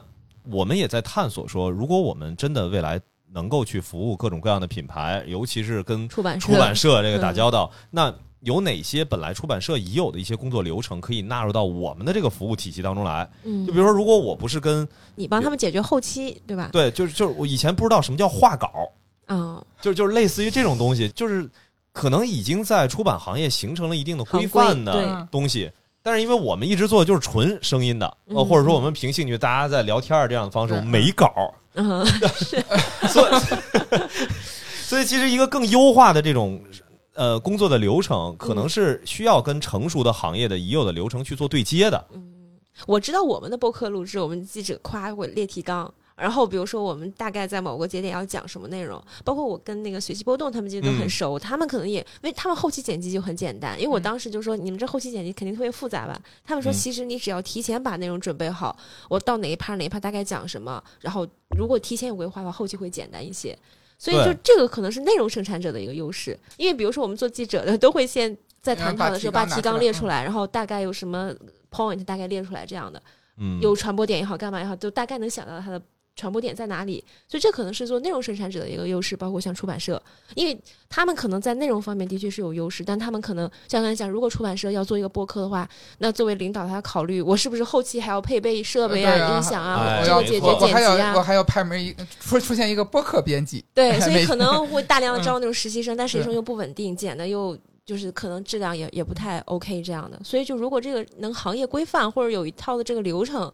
然后那出版社安心做内容这部分，然后跟后期做成一个很好的一个对接，就流程上可能更顺畅一些。顺畅一些。对，出版社可能就会大批引入了。没错，没错，没错，就是你得嗯提供出一个示范效应，你对得有一个模板和示范效应，让大家知道，其实让你这样做其实很简单。对，就是出版社领导知道我不用再花一个钱来生产一个因为这对其实不，在，呃是不是花钱是必须的？还得呃花钱的，你又不是义务劳动，对吧？啊，对啊，就是肯定不是干公益啊，嗯就这个事儿嗯肯定的。但是但它是在一个合理的支出范围内嘛。嗯那比如说你正常，如果你现在需要有一个对于一个出版社来说，如果你专门有一个新媒体的运营的这个岗位，那嗯你需要有多大的一个人力成本的支出？那对我们来说，可能就是平衡一下，嗯就是到底我能不能在一个能接受的预算的范围内去解决这个事儿。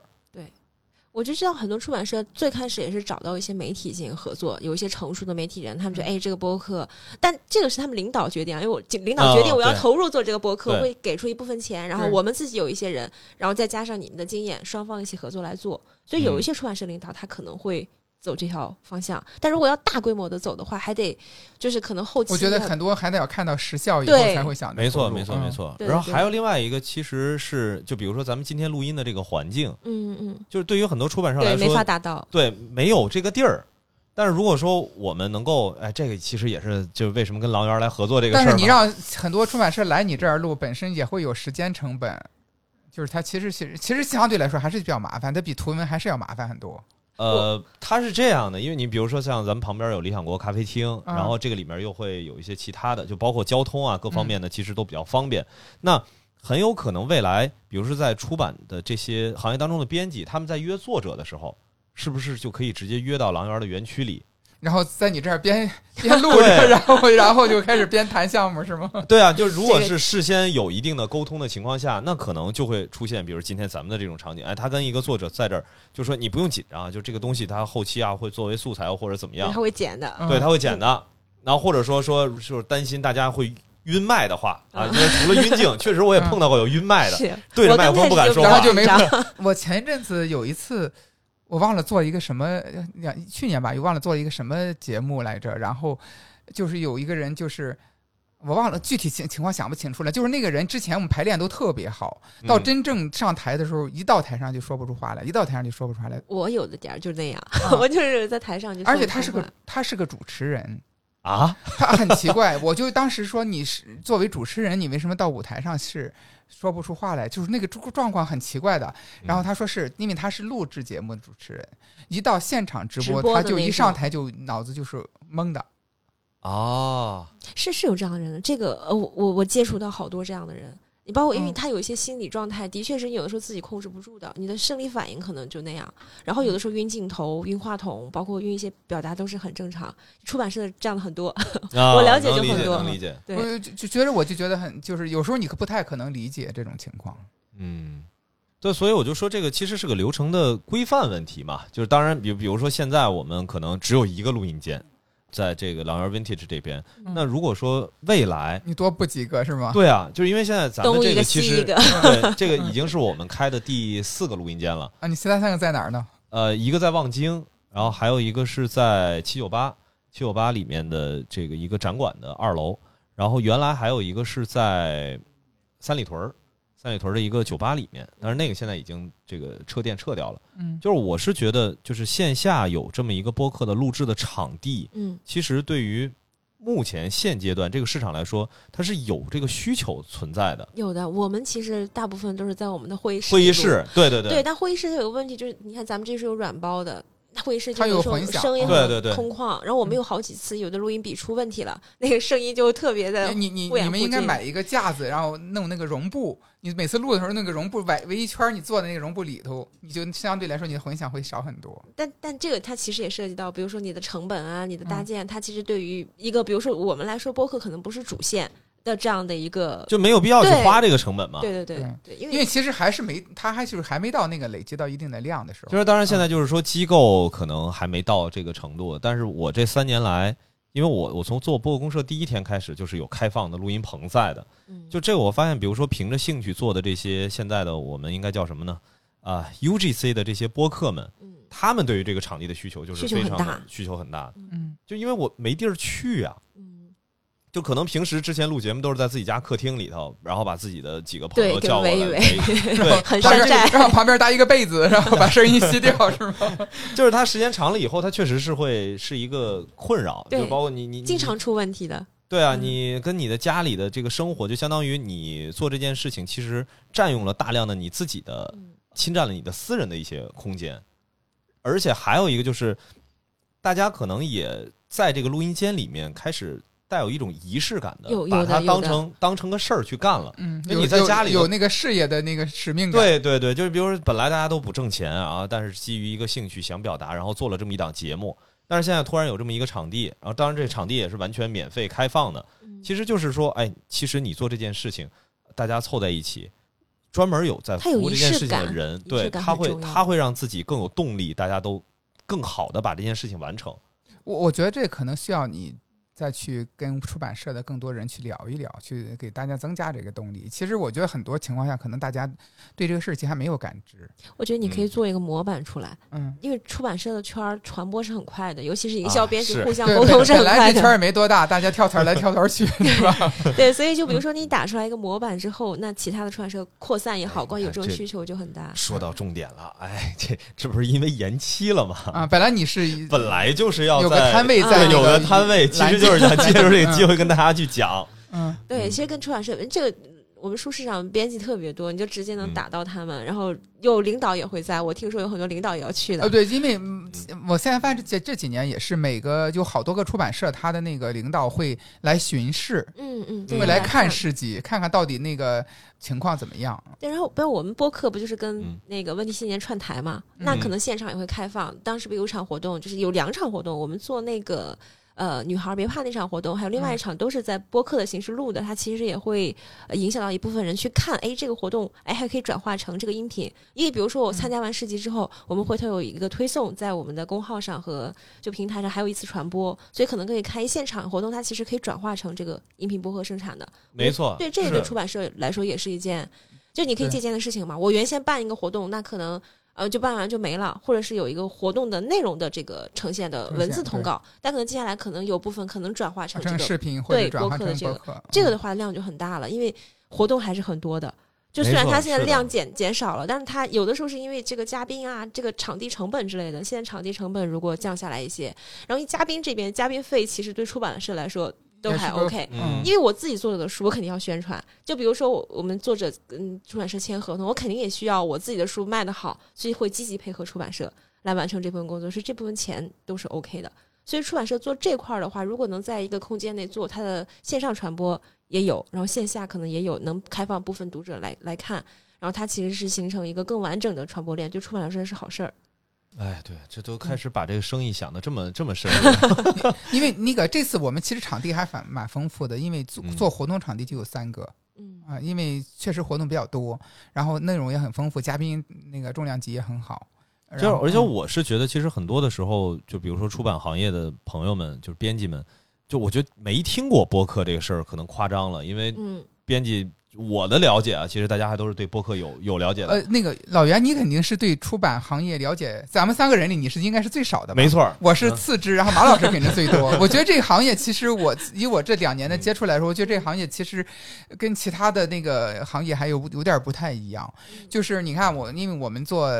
那个戏剧节，也做其他的像这个音乐会之类的这种，我会发现其实像戏剧节里头的大量的这种人。他的表达欲都很强，就是不管导演啊、那个编剧啊，还是演员，其实都有非常强的这个表达欲望。然后他在就是跟你聊天或者在社交的过程中，他其实都有非常好的那个状态给你专门提出来给你做社交用。嗯，然后你如果就比如说你参加过戏剧节，你知道，如果你在戏剧节做戏剧类的播客，你的那个播客应应该会很热闹。就是大家对对对，会非常热闹，很有趣。但是因为我这几年跟编辑们和出版社的人接触多了以后，我会发现其实内敛哈，很内敛。然后什么时候才会热闹？只有当大家喝了酒以后才会热闹。所以那次我现在打开一个话匣子。对，所以那次我们那个三岛展，那个三岛那个三岛那个沉那个沉沉浸式展的时候，我们不是请了很多嘉宾，一页的一页的那个包括那个祝克文化的，包括甲骨文的，呃，包括包括那个最近出了《夜游神》那本书的作者孙一胜，他们也都来了。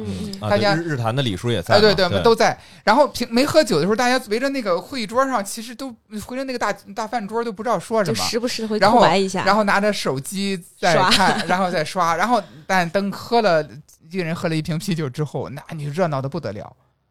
然后你就会发现话话题也蛮劲爆的，然后有很多事情也聊得很开。就是你越谈论比较劲爆的话题，他可能共同的，因为现在共同经验就很多。对，但是你其实他们这个出版圈的人，我是觉得其实大家都很内秀，就是你要打开他的话匣子，其实蛮难的。这也是为什么我说。需要更多的借助已经做了一段时间的，需要有一定的这个人去引导。对播客们，就是我，比如说这些播客，它的一个特点就是，不管来一什么样的人。哎，我能跟你，我都能开聊，都能开聊。嗯，对这个事儿的话，我们在上一次就是呃中秋那次伍德吃多克，我们在里面去做了一次测试嘛。对，确实是，好像排队在对排队跟我们聊天儿，你有点即兴的那个 表演的感觉。对对对对对，就别人好奇，但是其实也是那些人啊，我我我我也不知道该说什么，我说不重要。就是你说什么这事儿不重要，其实我是为了告诉你，人与人之间的沟通交流，包括做播客这件事情，其实是有一批人很擅长于引导别人开口说话的。哦，这这点很很厉害。这个是主持人的功功力。他不，因为主持人不见得说非要让底下所有台下的观众都有都要开口说话，他更多的是一个气氛的引导。但是播客的一个合格的主持人，他真的是他需要引导，对调动这个大家的这种积极性，可能。录制可能录两个小时，最后剪出一个小时，那可能就是没还没有找到那个大家兴奋的那个点，怎么能让呃来自己节目的人主动的开口去说话，去表达自己的这种观点？嗯，就这个其实确确实实是我我觉得不是说不能指望，这这也其实有一定的专业性，我觉得。对。对，所以我其实我觉得，就是出版行业的人做播客，其实是需要播客这个行业的人和出版行业的人一起来。去协作，其实是两个跨行业的跨界协作。对。对，不是说这个行业自己能够出现那个，就有一个行业分工，就我擅长哪个部分，然后你要如果真的到这个播客这个行业，那你需要，比如说像有这样的专业的人去带，然后去把各自的完。部分给完成好，那这样的话，你的效果可能会最好。反过来说，现在可以称播客为一个行业吗？其实也不是吧，它其实一个，你是不是可以说它其实是也是一个工种？工种。你比如说，呃，那个出版行业自己做自媒体，嗯，呃，这个，但这个肯定不叫行业，这就不叫自媒体。你看那个短视频，肯定也不叫行业，嗯。对吧？其实短视频也是，就是说，我们出版业自己也能做个短视频号，也能做。其实也不叫行业，它可能就是有有一个编辑去做这件事情。将来可能也就是有个编辑去做播客，播客本身自己也不是一个行业，你只是一个平台或者是一个。因为之前我总会去提，我说播客是一个媒介。对媒介更更准确，对，就是他没办法说播客，比如做播客这群人，然后他最后成一个行业了或者怎么样。你说你，这这就涉及到了一个行业标准的问题了。嗯，你的产业的上下游，对，然后中间的各个环节，然后它里面的服务职能分工，对，这这个这个太遥远了，对，太遥远了，还得发展到远 成不了一个行业呢，对吧？对对对对对对，差太远了，就是就是个小圈子吧。就比如做播客的，现在是一个小的圈子，但是做播客的这群人，其实现在也寻求破圈儿。但是他的破圈并不是说让更多人简单的、单纯的来听我的节目，其实大家是在希望说，呃播客这个事情发，展的问题，对它怎么能够跟成熟的行业之间产生更多的嗯，关联性？比如说出版行业如果要做播客，那做已经做了好多年播客的人，能够在这个事情上提供什么样的经验？我肯定不能跟你说说没问题啊，你就把东西都交给我来做。对，那这个是那你因为你不是内容生产者，对对，也不能倒过来说，OK，我知道这个东西该怎么做，你去做配，合。做做完了以后我来配合。嗯。那这样都都没有办法去形成这样的一个机制，它只能是不断的，对跟出版行业的碰撞，比如说跟呃电商行业的碰撞，嗯，然后跟戏剧这个戏剧应该还算是一个行业吧？哎，就戏戏剧当然算个行业对，了，我觉得这个肯定就没有质疑的。对，包括这个电影，它是个历史上发展起来这么长多年的行业，没错，没错，嗯就是它需要跟那些成熟的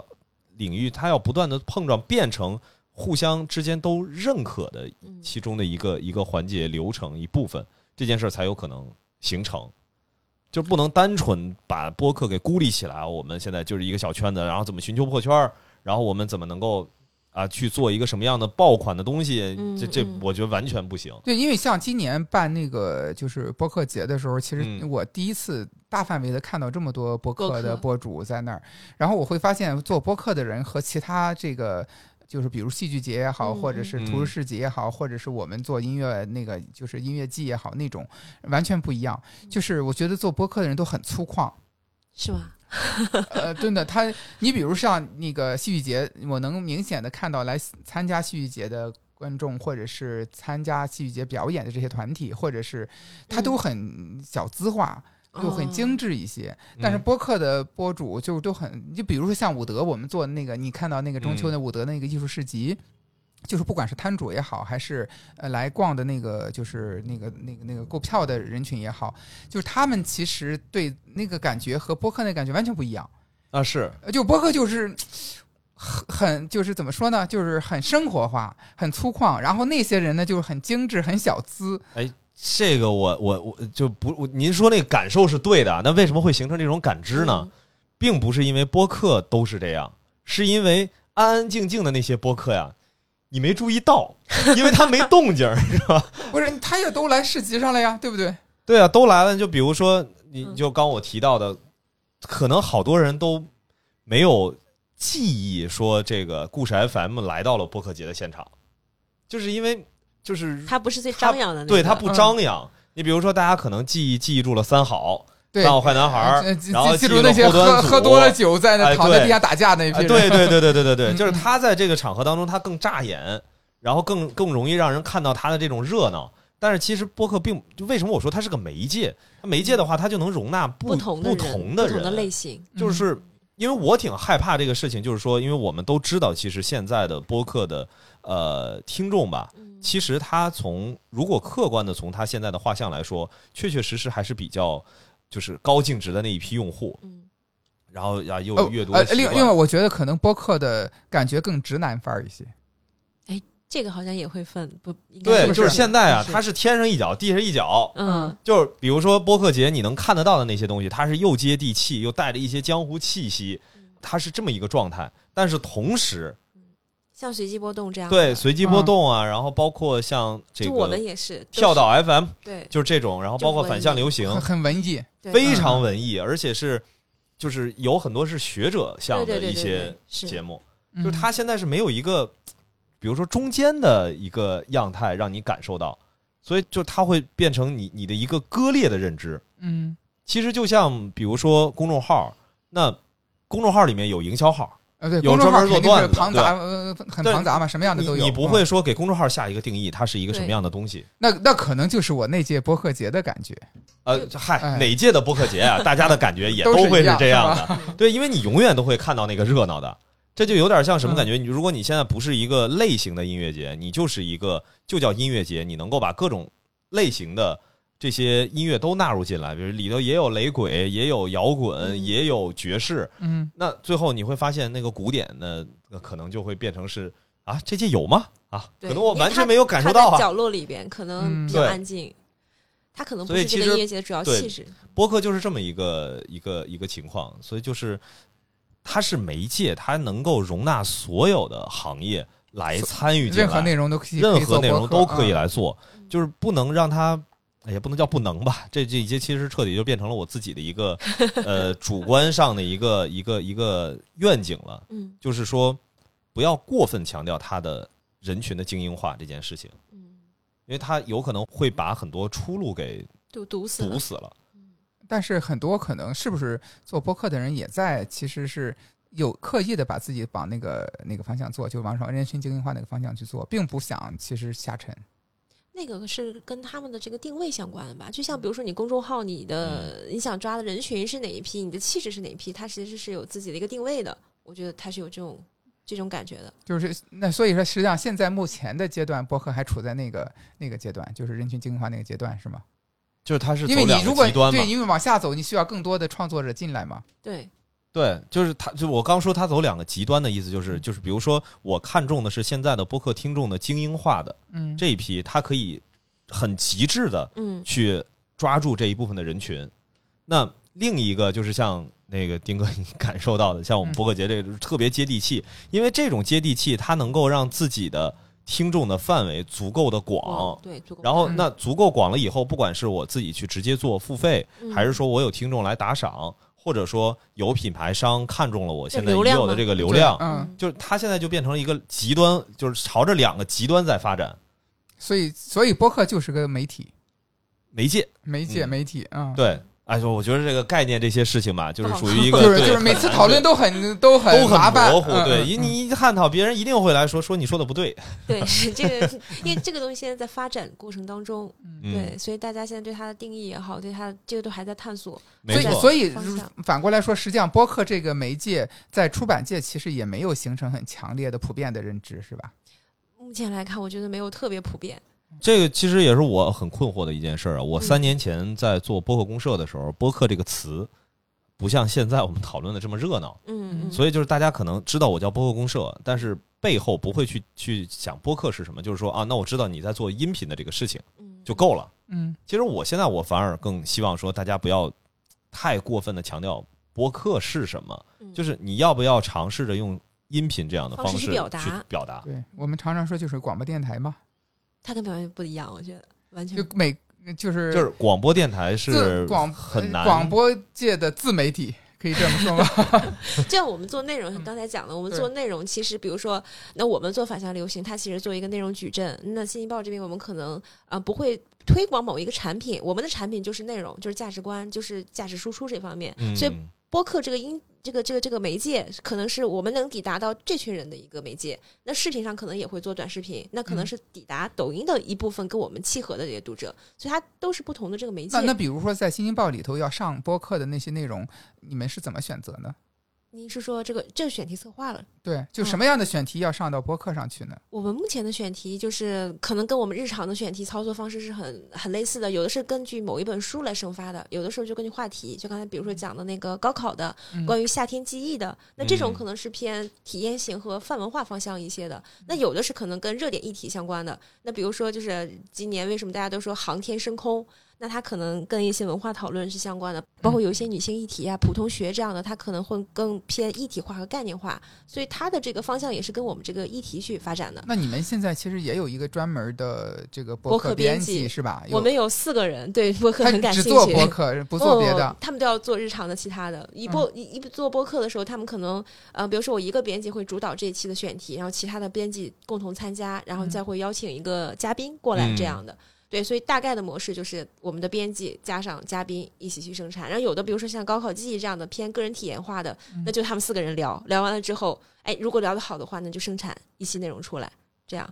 所以明白。对对对，嗯但我们其实有做过那种，比如说围绕一本书，然后请这个作者过来，就是来讲这本书的、呃、这样的。他可能在这个呃，在我们看来点击量和这个反馈量上来说，他可能没有像这个话题生产那么那么好，也可能是当时我们也反思了，也可能是当时呃我们切入那本书太直接的切入了。我后来也进行了复盘，就可能嗯上来就说这本书，他可能会拒掉一些没有读过这本书的人，可能还是从这个话题去切入，然后再去带出这本书带作者书的体验，他可能会更好一些。对，所以这个我觉得也是出版社可能如果接下来要做播客要去避免，或者是要去呃，我觉得这是大家共同来探索对的探索的一个一些一些方向。因为之前我一直在想说，其实可以帮助出版社去拆书。对。就拆拆你书这个拆的方式是什么？对对这个其实还是挺适合就是播客来去嗯做这件事儿的。所以它其实也是，所以出版社还是要在这方面要做很多大量的那个内部的准备工作。那其实作者也很关键，作者如果嗯会表达，那作者嗯跟你的这个播客人怎么去沟通，你包括怎么去进行这个话题设置，这个其实也很关键。对，就你看，比如说真的像我刚才讲的，你就直接夸把这本书的内容聊细节给抛出去，还是你先聊话题？它其实整个的生产逻辑跟你的媒体生产表达方式是一样的。嗯就我们要写稿子也是一样的，哦你的暗语里边，你要写一个大家都不熟悉的事情，你肯定要从熟悉的领域去写起。比如说你要去写一本玄幻小说，或者是那种，比如说你可能会先设计一个哈利波特的场景，因为这个场景大家都熟悉，然后从这个场景引入到你不熟悉的东西里边去。这是媒体，比如说像去向大众去传达一个东西。那播客它其实逻辑，你任何内容生产的逻辑其实都一样，你得去给大家构建一个你熟悉的场景，然后来慢慢的引入到你入到一个新的对你书的嗯部分内容细节也好，还是哪个话题也好，这样哎，没错，是。所以之前我不是还跟那个丁哥聊过，传统的戏曲其实也是适合在当下用播客的方式来嗯，重新去做一些传播嘛。嗯播嗯对，就是就就就就是就是这个问题，就是说大家不是不想欣赏，对是我你你得找到哎，你你听不懂你说了这事以后，我还专专门跟好几个这个相关的，就是专业人士，就是我们长期合作的一些、一些那个戏曲界的人去聊过这个事儿。其实他们对这东西也蛮陌生的。然后你让让他来做一期，就说我说我们要不要来做一期节目试一试？就是对他来说，他其实这个呃，就是怎么说呢？就是还是有点恐，有点那个不知道该不知道该怎么。做的，不知道怎么办，有点也有点淡淡的那个恐慌的感觉，就是说我怎么去呈现这个状态？我说其实就是你就相当于你在录音，嗯，啊你你现在告诉他，我要跟你的听众、你的读者去对建立一个交对流。对我就说你相当于在 开一个讲座，然后但是只是没有图像而已。嗯我觉得更多的其实是有一种就是你是表达，你是分享，但你不是在授课，对，是这个嗯。其实是播客和其他的，因为你一旦授课，就会有一种我们之前由上到下的对对对，就是知识付费的那个那个那个感受，就是不要有一种这个，就是你跟你的听众之间建立的是一个完全平等的关系，就像围围炉夜话的感对觉。更多是分享故事。对嗯。对对，就是你其实核心都是为了让更多的人能够，呃，不能叫接受，但是最起码是说找到人群当中认同你观点的人，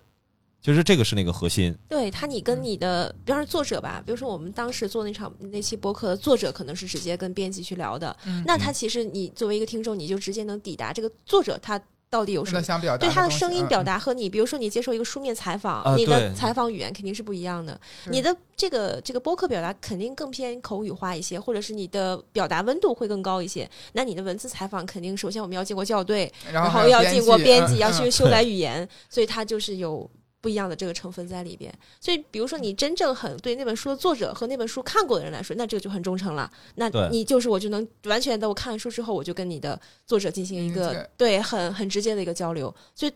如果对于那种大热的书啊，我觉得这个可能是一个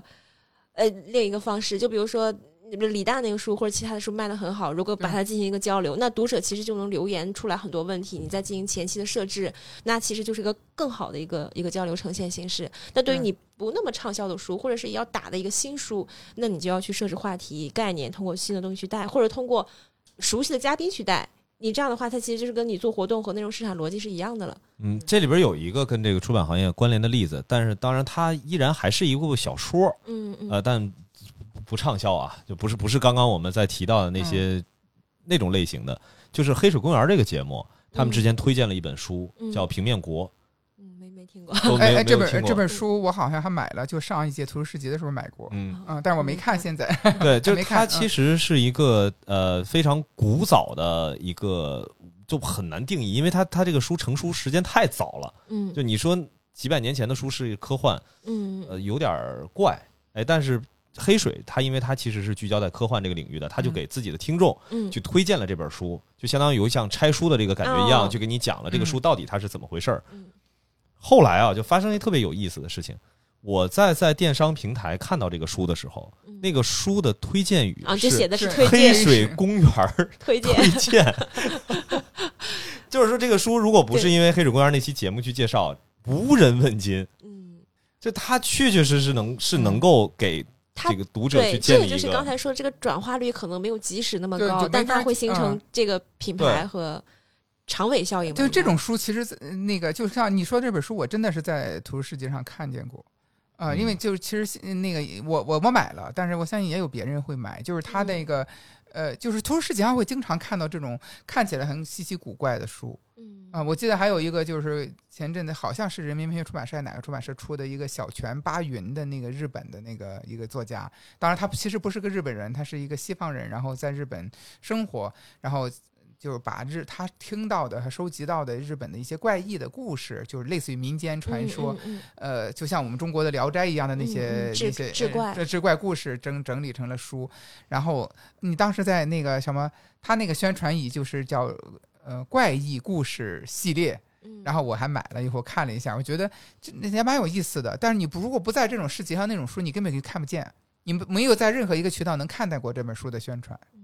我们真的，我们马上要做年度好书的第一轮筛选嘛，嗯因为我们可能要从今年的出版，我们要大量的进书店去看书，嗯然后本来我们打算的就是今天讨论一轮，然后等书市这周末开集了，然后我们就要到书市上去全部的去去去去盘书去，嗯所以这个其实还是能漏掉。你在线上啊，你线上嗯你发掘总是营销编辑重点推荐的书。就是我们可能要去发掘那些呢，就是你不在营销编辑的这个而且线上它有算法，可能就是不管哪个平台，可能有算法，它会给你推荐你平常爱关注的偏偏偏好的书。对对对，导致其实你其实想看的，但是并不在你平常那关注象限里的，其实根本推根本推荐不到你这儿来。因为有的出版社嗯它有这个营销预算的，比如说我今年的营销预算，我要重点放在哪几本书上，所以呢，营销编辑在对媒体的时候，他就会重点推荐那几本书。但是有很多其他的书，你不管是因为编辑的问题，还是因为就是营销经费的问题，它是没有进入到重点推销系列里边的。那这样的话就看不见。那你作为媒体，你就得把这些书给发掘出来。那你作者也很不容易啊，你不能说你作者是因为我没有。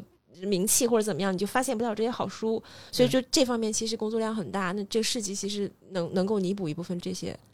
嗯，这其实就说回来，这个市集能够承担的一个直接的功能嘛。对，其实我也就是说，这市集能够给读者提供一些宝藏书。嗯嗯它其实是在嗯电商平台你看不见的，因为电商有很多的算法，对，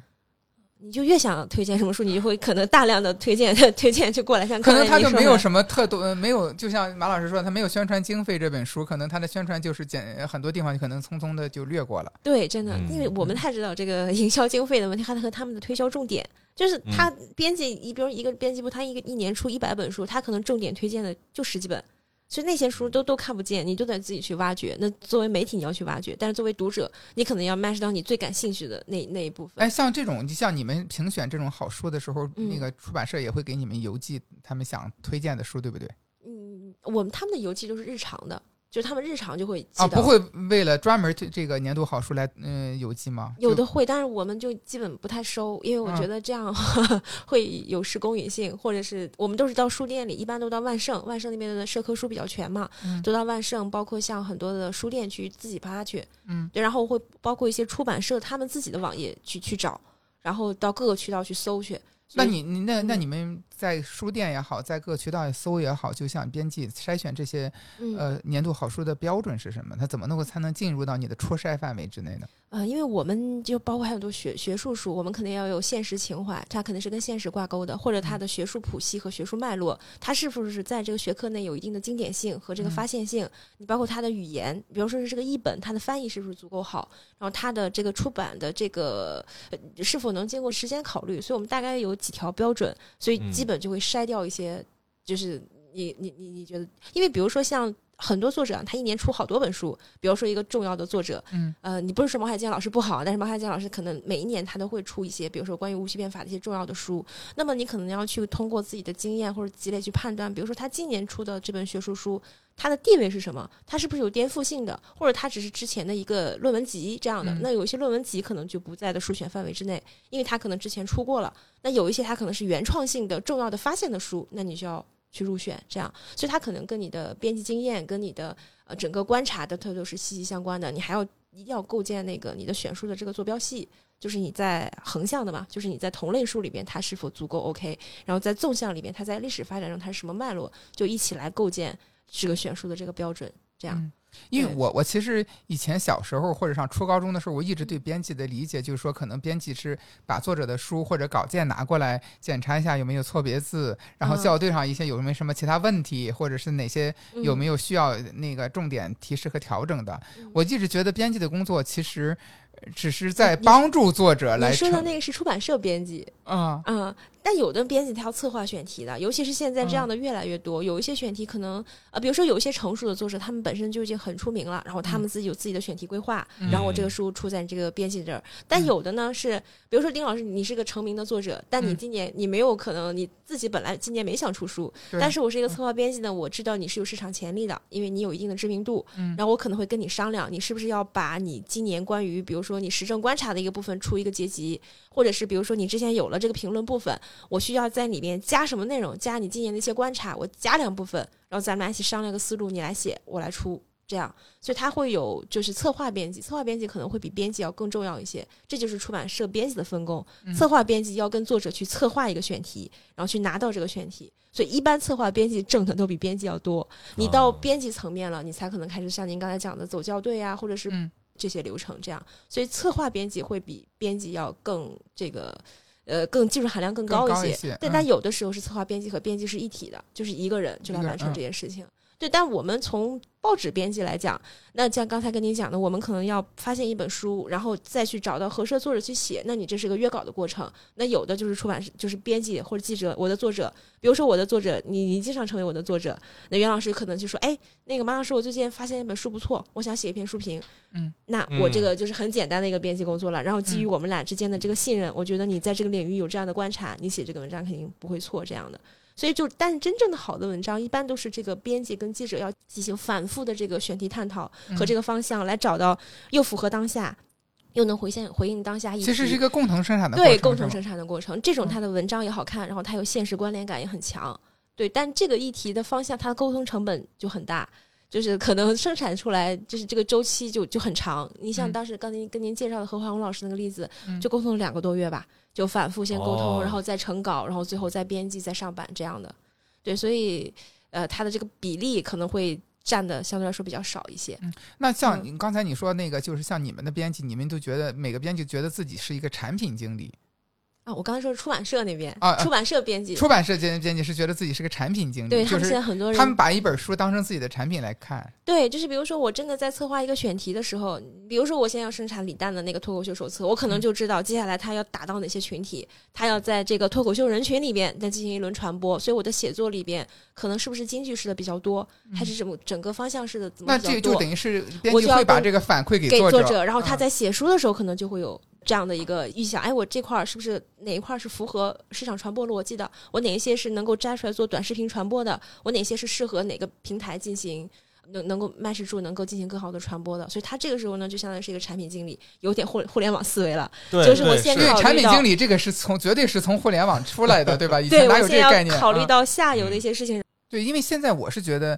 呃，就是读者，就是这个受众的变化，其实这些年挺明显的，很明显的，就是像我们这一代人，就是那个八零后啊、九零后，呃，九零后不算了，就是这嗯些人，其实，在初中、高中，其实大量还是读小说长大的。对对现在年轻人肯定不都是看视频长大的，然后还有他这些年的那个偶青春偶像化的，也会导致其实他的书的那个就是对于书的选择也不太一样。嗯我记得在前几年有一本书叫。陪安东尼度过漫长啊岁月、啊是吧？是吧？大家都知，你看。大一说这本书，大家都知道，说明它嗯销量和宣传都很好，它销量确实也很好。但那本书，你看它其实，如果我们从文学价值上来说，根本其实它没什么嘛，它就是一嗯个青春懵懂少年的一个出留出国留学的日记嗯啊、但是它能够做那么好的销量，除了郭敬明的那个嗯 大力推荐以外，其实跟很多年轻人的那个情绪是卡得住的。对，对，我就觉得现在对就整个的环境来说，对于纯文学来有，包括甚至当然对诗诗歌类的就更苛刻，就是社科人文、社科类的书比人文类的书要卖的好一点，是。啊，人文类的书比诗歌类的书卖的又更好一点，但不是好一点点，是好很多。嗯。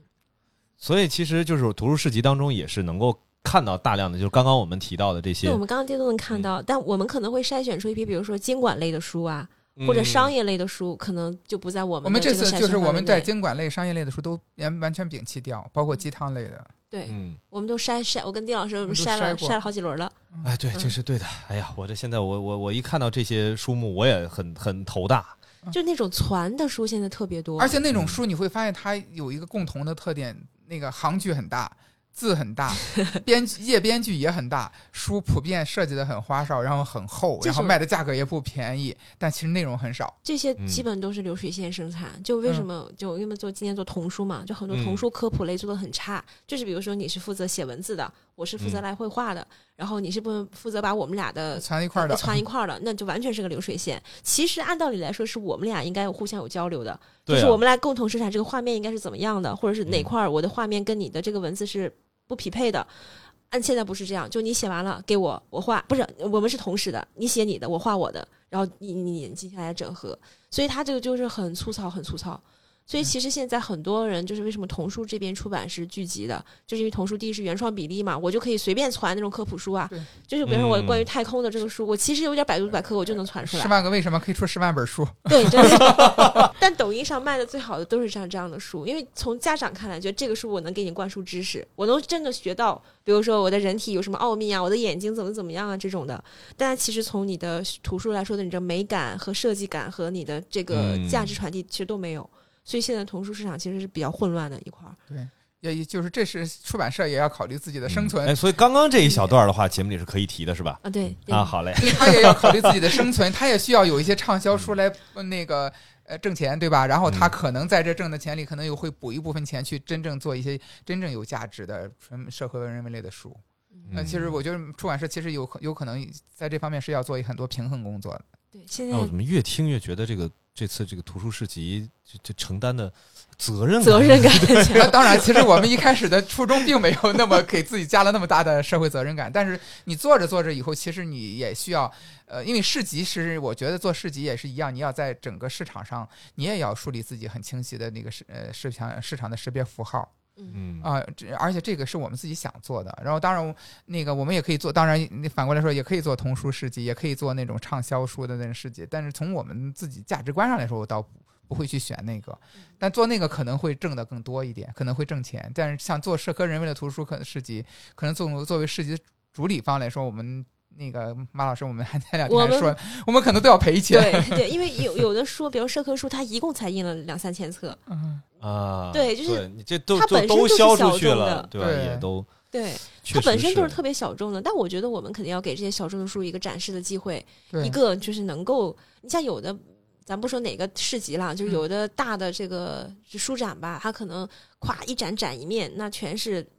就各个方向就导向正确，然后各个方向啊不是也有的书展就是论 斤买就行，就是你嗯你自己挑吧，人走挑完了以后拿着到那称一称提溜走就行。当然也能那种情况下也能挑到好书，就考验读者一本一本选的能力了，自己去里头挑的。对我们可能就是觉得这个可能是跟一个内容深度把这个价值传导到，就是书单首先要筛选一轮，然后这个书里面呢，就是可能会帮助你去发现一些你对这个市集的信任，其实就是你对内容的一个信任，然后你在这里边可以大胆的挑一些你觉得你自己看不到的那些书，对，嗯对这个方向。哎，行，我说今天正好咱们聊这事儿聊的时间也不短了。嗯哎最后啊，咱们再跟已经都听到这儿的听众们再说一下，就是如果是关注咱们这次这个市集，那个丁哥，就是大家关注哪个账号呢？怎么买票？对呃，我觉得大家就关注《新京报书评周刊》的那个公众号就行了，那个上面有我们所所有市集的所有的宣传以及渠道都在那里面好，我今啊。天因为我们那个公众号就比较拗口，叫“良月编辑部”，就是那啊个每“良”是就是那个善良的“良”，“月”是阅读的“阅好嘞，好嘞，嗯好嘞，这个我我也会在这期节目这个 show notes 里面会把对应的信息也都写进去。啊。那你们后后面可以挂上我们的购票链接吗？啊、这个我跟平台去沟通一下吧，因为我觉得咱都说到这个份儿上了，就是我觉得平台也不至于觉得咱们这个嗯事情背后有多呃多强的这个，就是非得非得要跟咱们再分个成什么的，应该也不至于。那确实也没有。所以这个我我我去我去沟通去协调一下，就是如果这个发现我们这个节目的旁边，如果是在喜马拉雅下面有购物车啊、或者是有小黄条，啊，那可能就是我们说服了平台，协助我们上架了这个功能啊、包括在因为小宇宙相对来说是开放一点儿，开放一下，哎、直接在这个 show notes 跟或者评论区，我们都能把这个外链能放得进去。嗯，啊。关注的人啊，大家记住，在这个节目的下方的这些位置，如果都没有发现，那就是找到呃《新京报》书评书评周刊周刊的这个公众号，在这里面的话，能够获得最新的一些信息。对对，或者可以在那个后台回复这个关键词，我们到时候设置一条，把这个就推给大家，大家可以搜索“秋季图书市集”就就 OK 了。对好嘞，秋季图书市集市集，，对。嗯然后也欢迎大家十二月的三号、四号、五号任何一天来和我、和马老师和我们众多的出版社以及众多的好书相遇。嗯，呃，能不能找到我们？对，也也感谢这个大家，如果对，还有老袁的播客摊位，感兴趣，对，呃，老袁的摊位也在那儿。好嘞，好嘞，好嘞，那本期节目就到此结束，还感谢大家的收听，拜拜。再见。拜拜。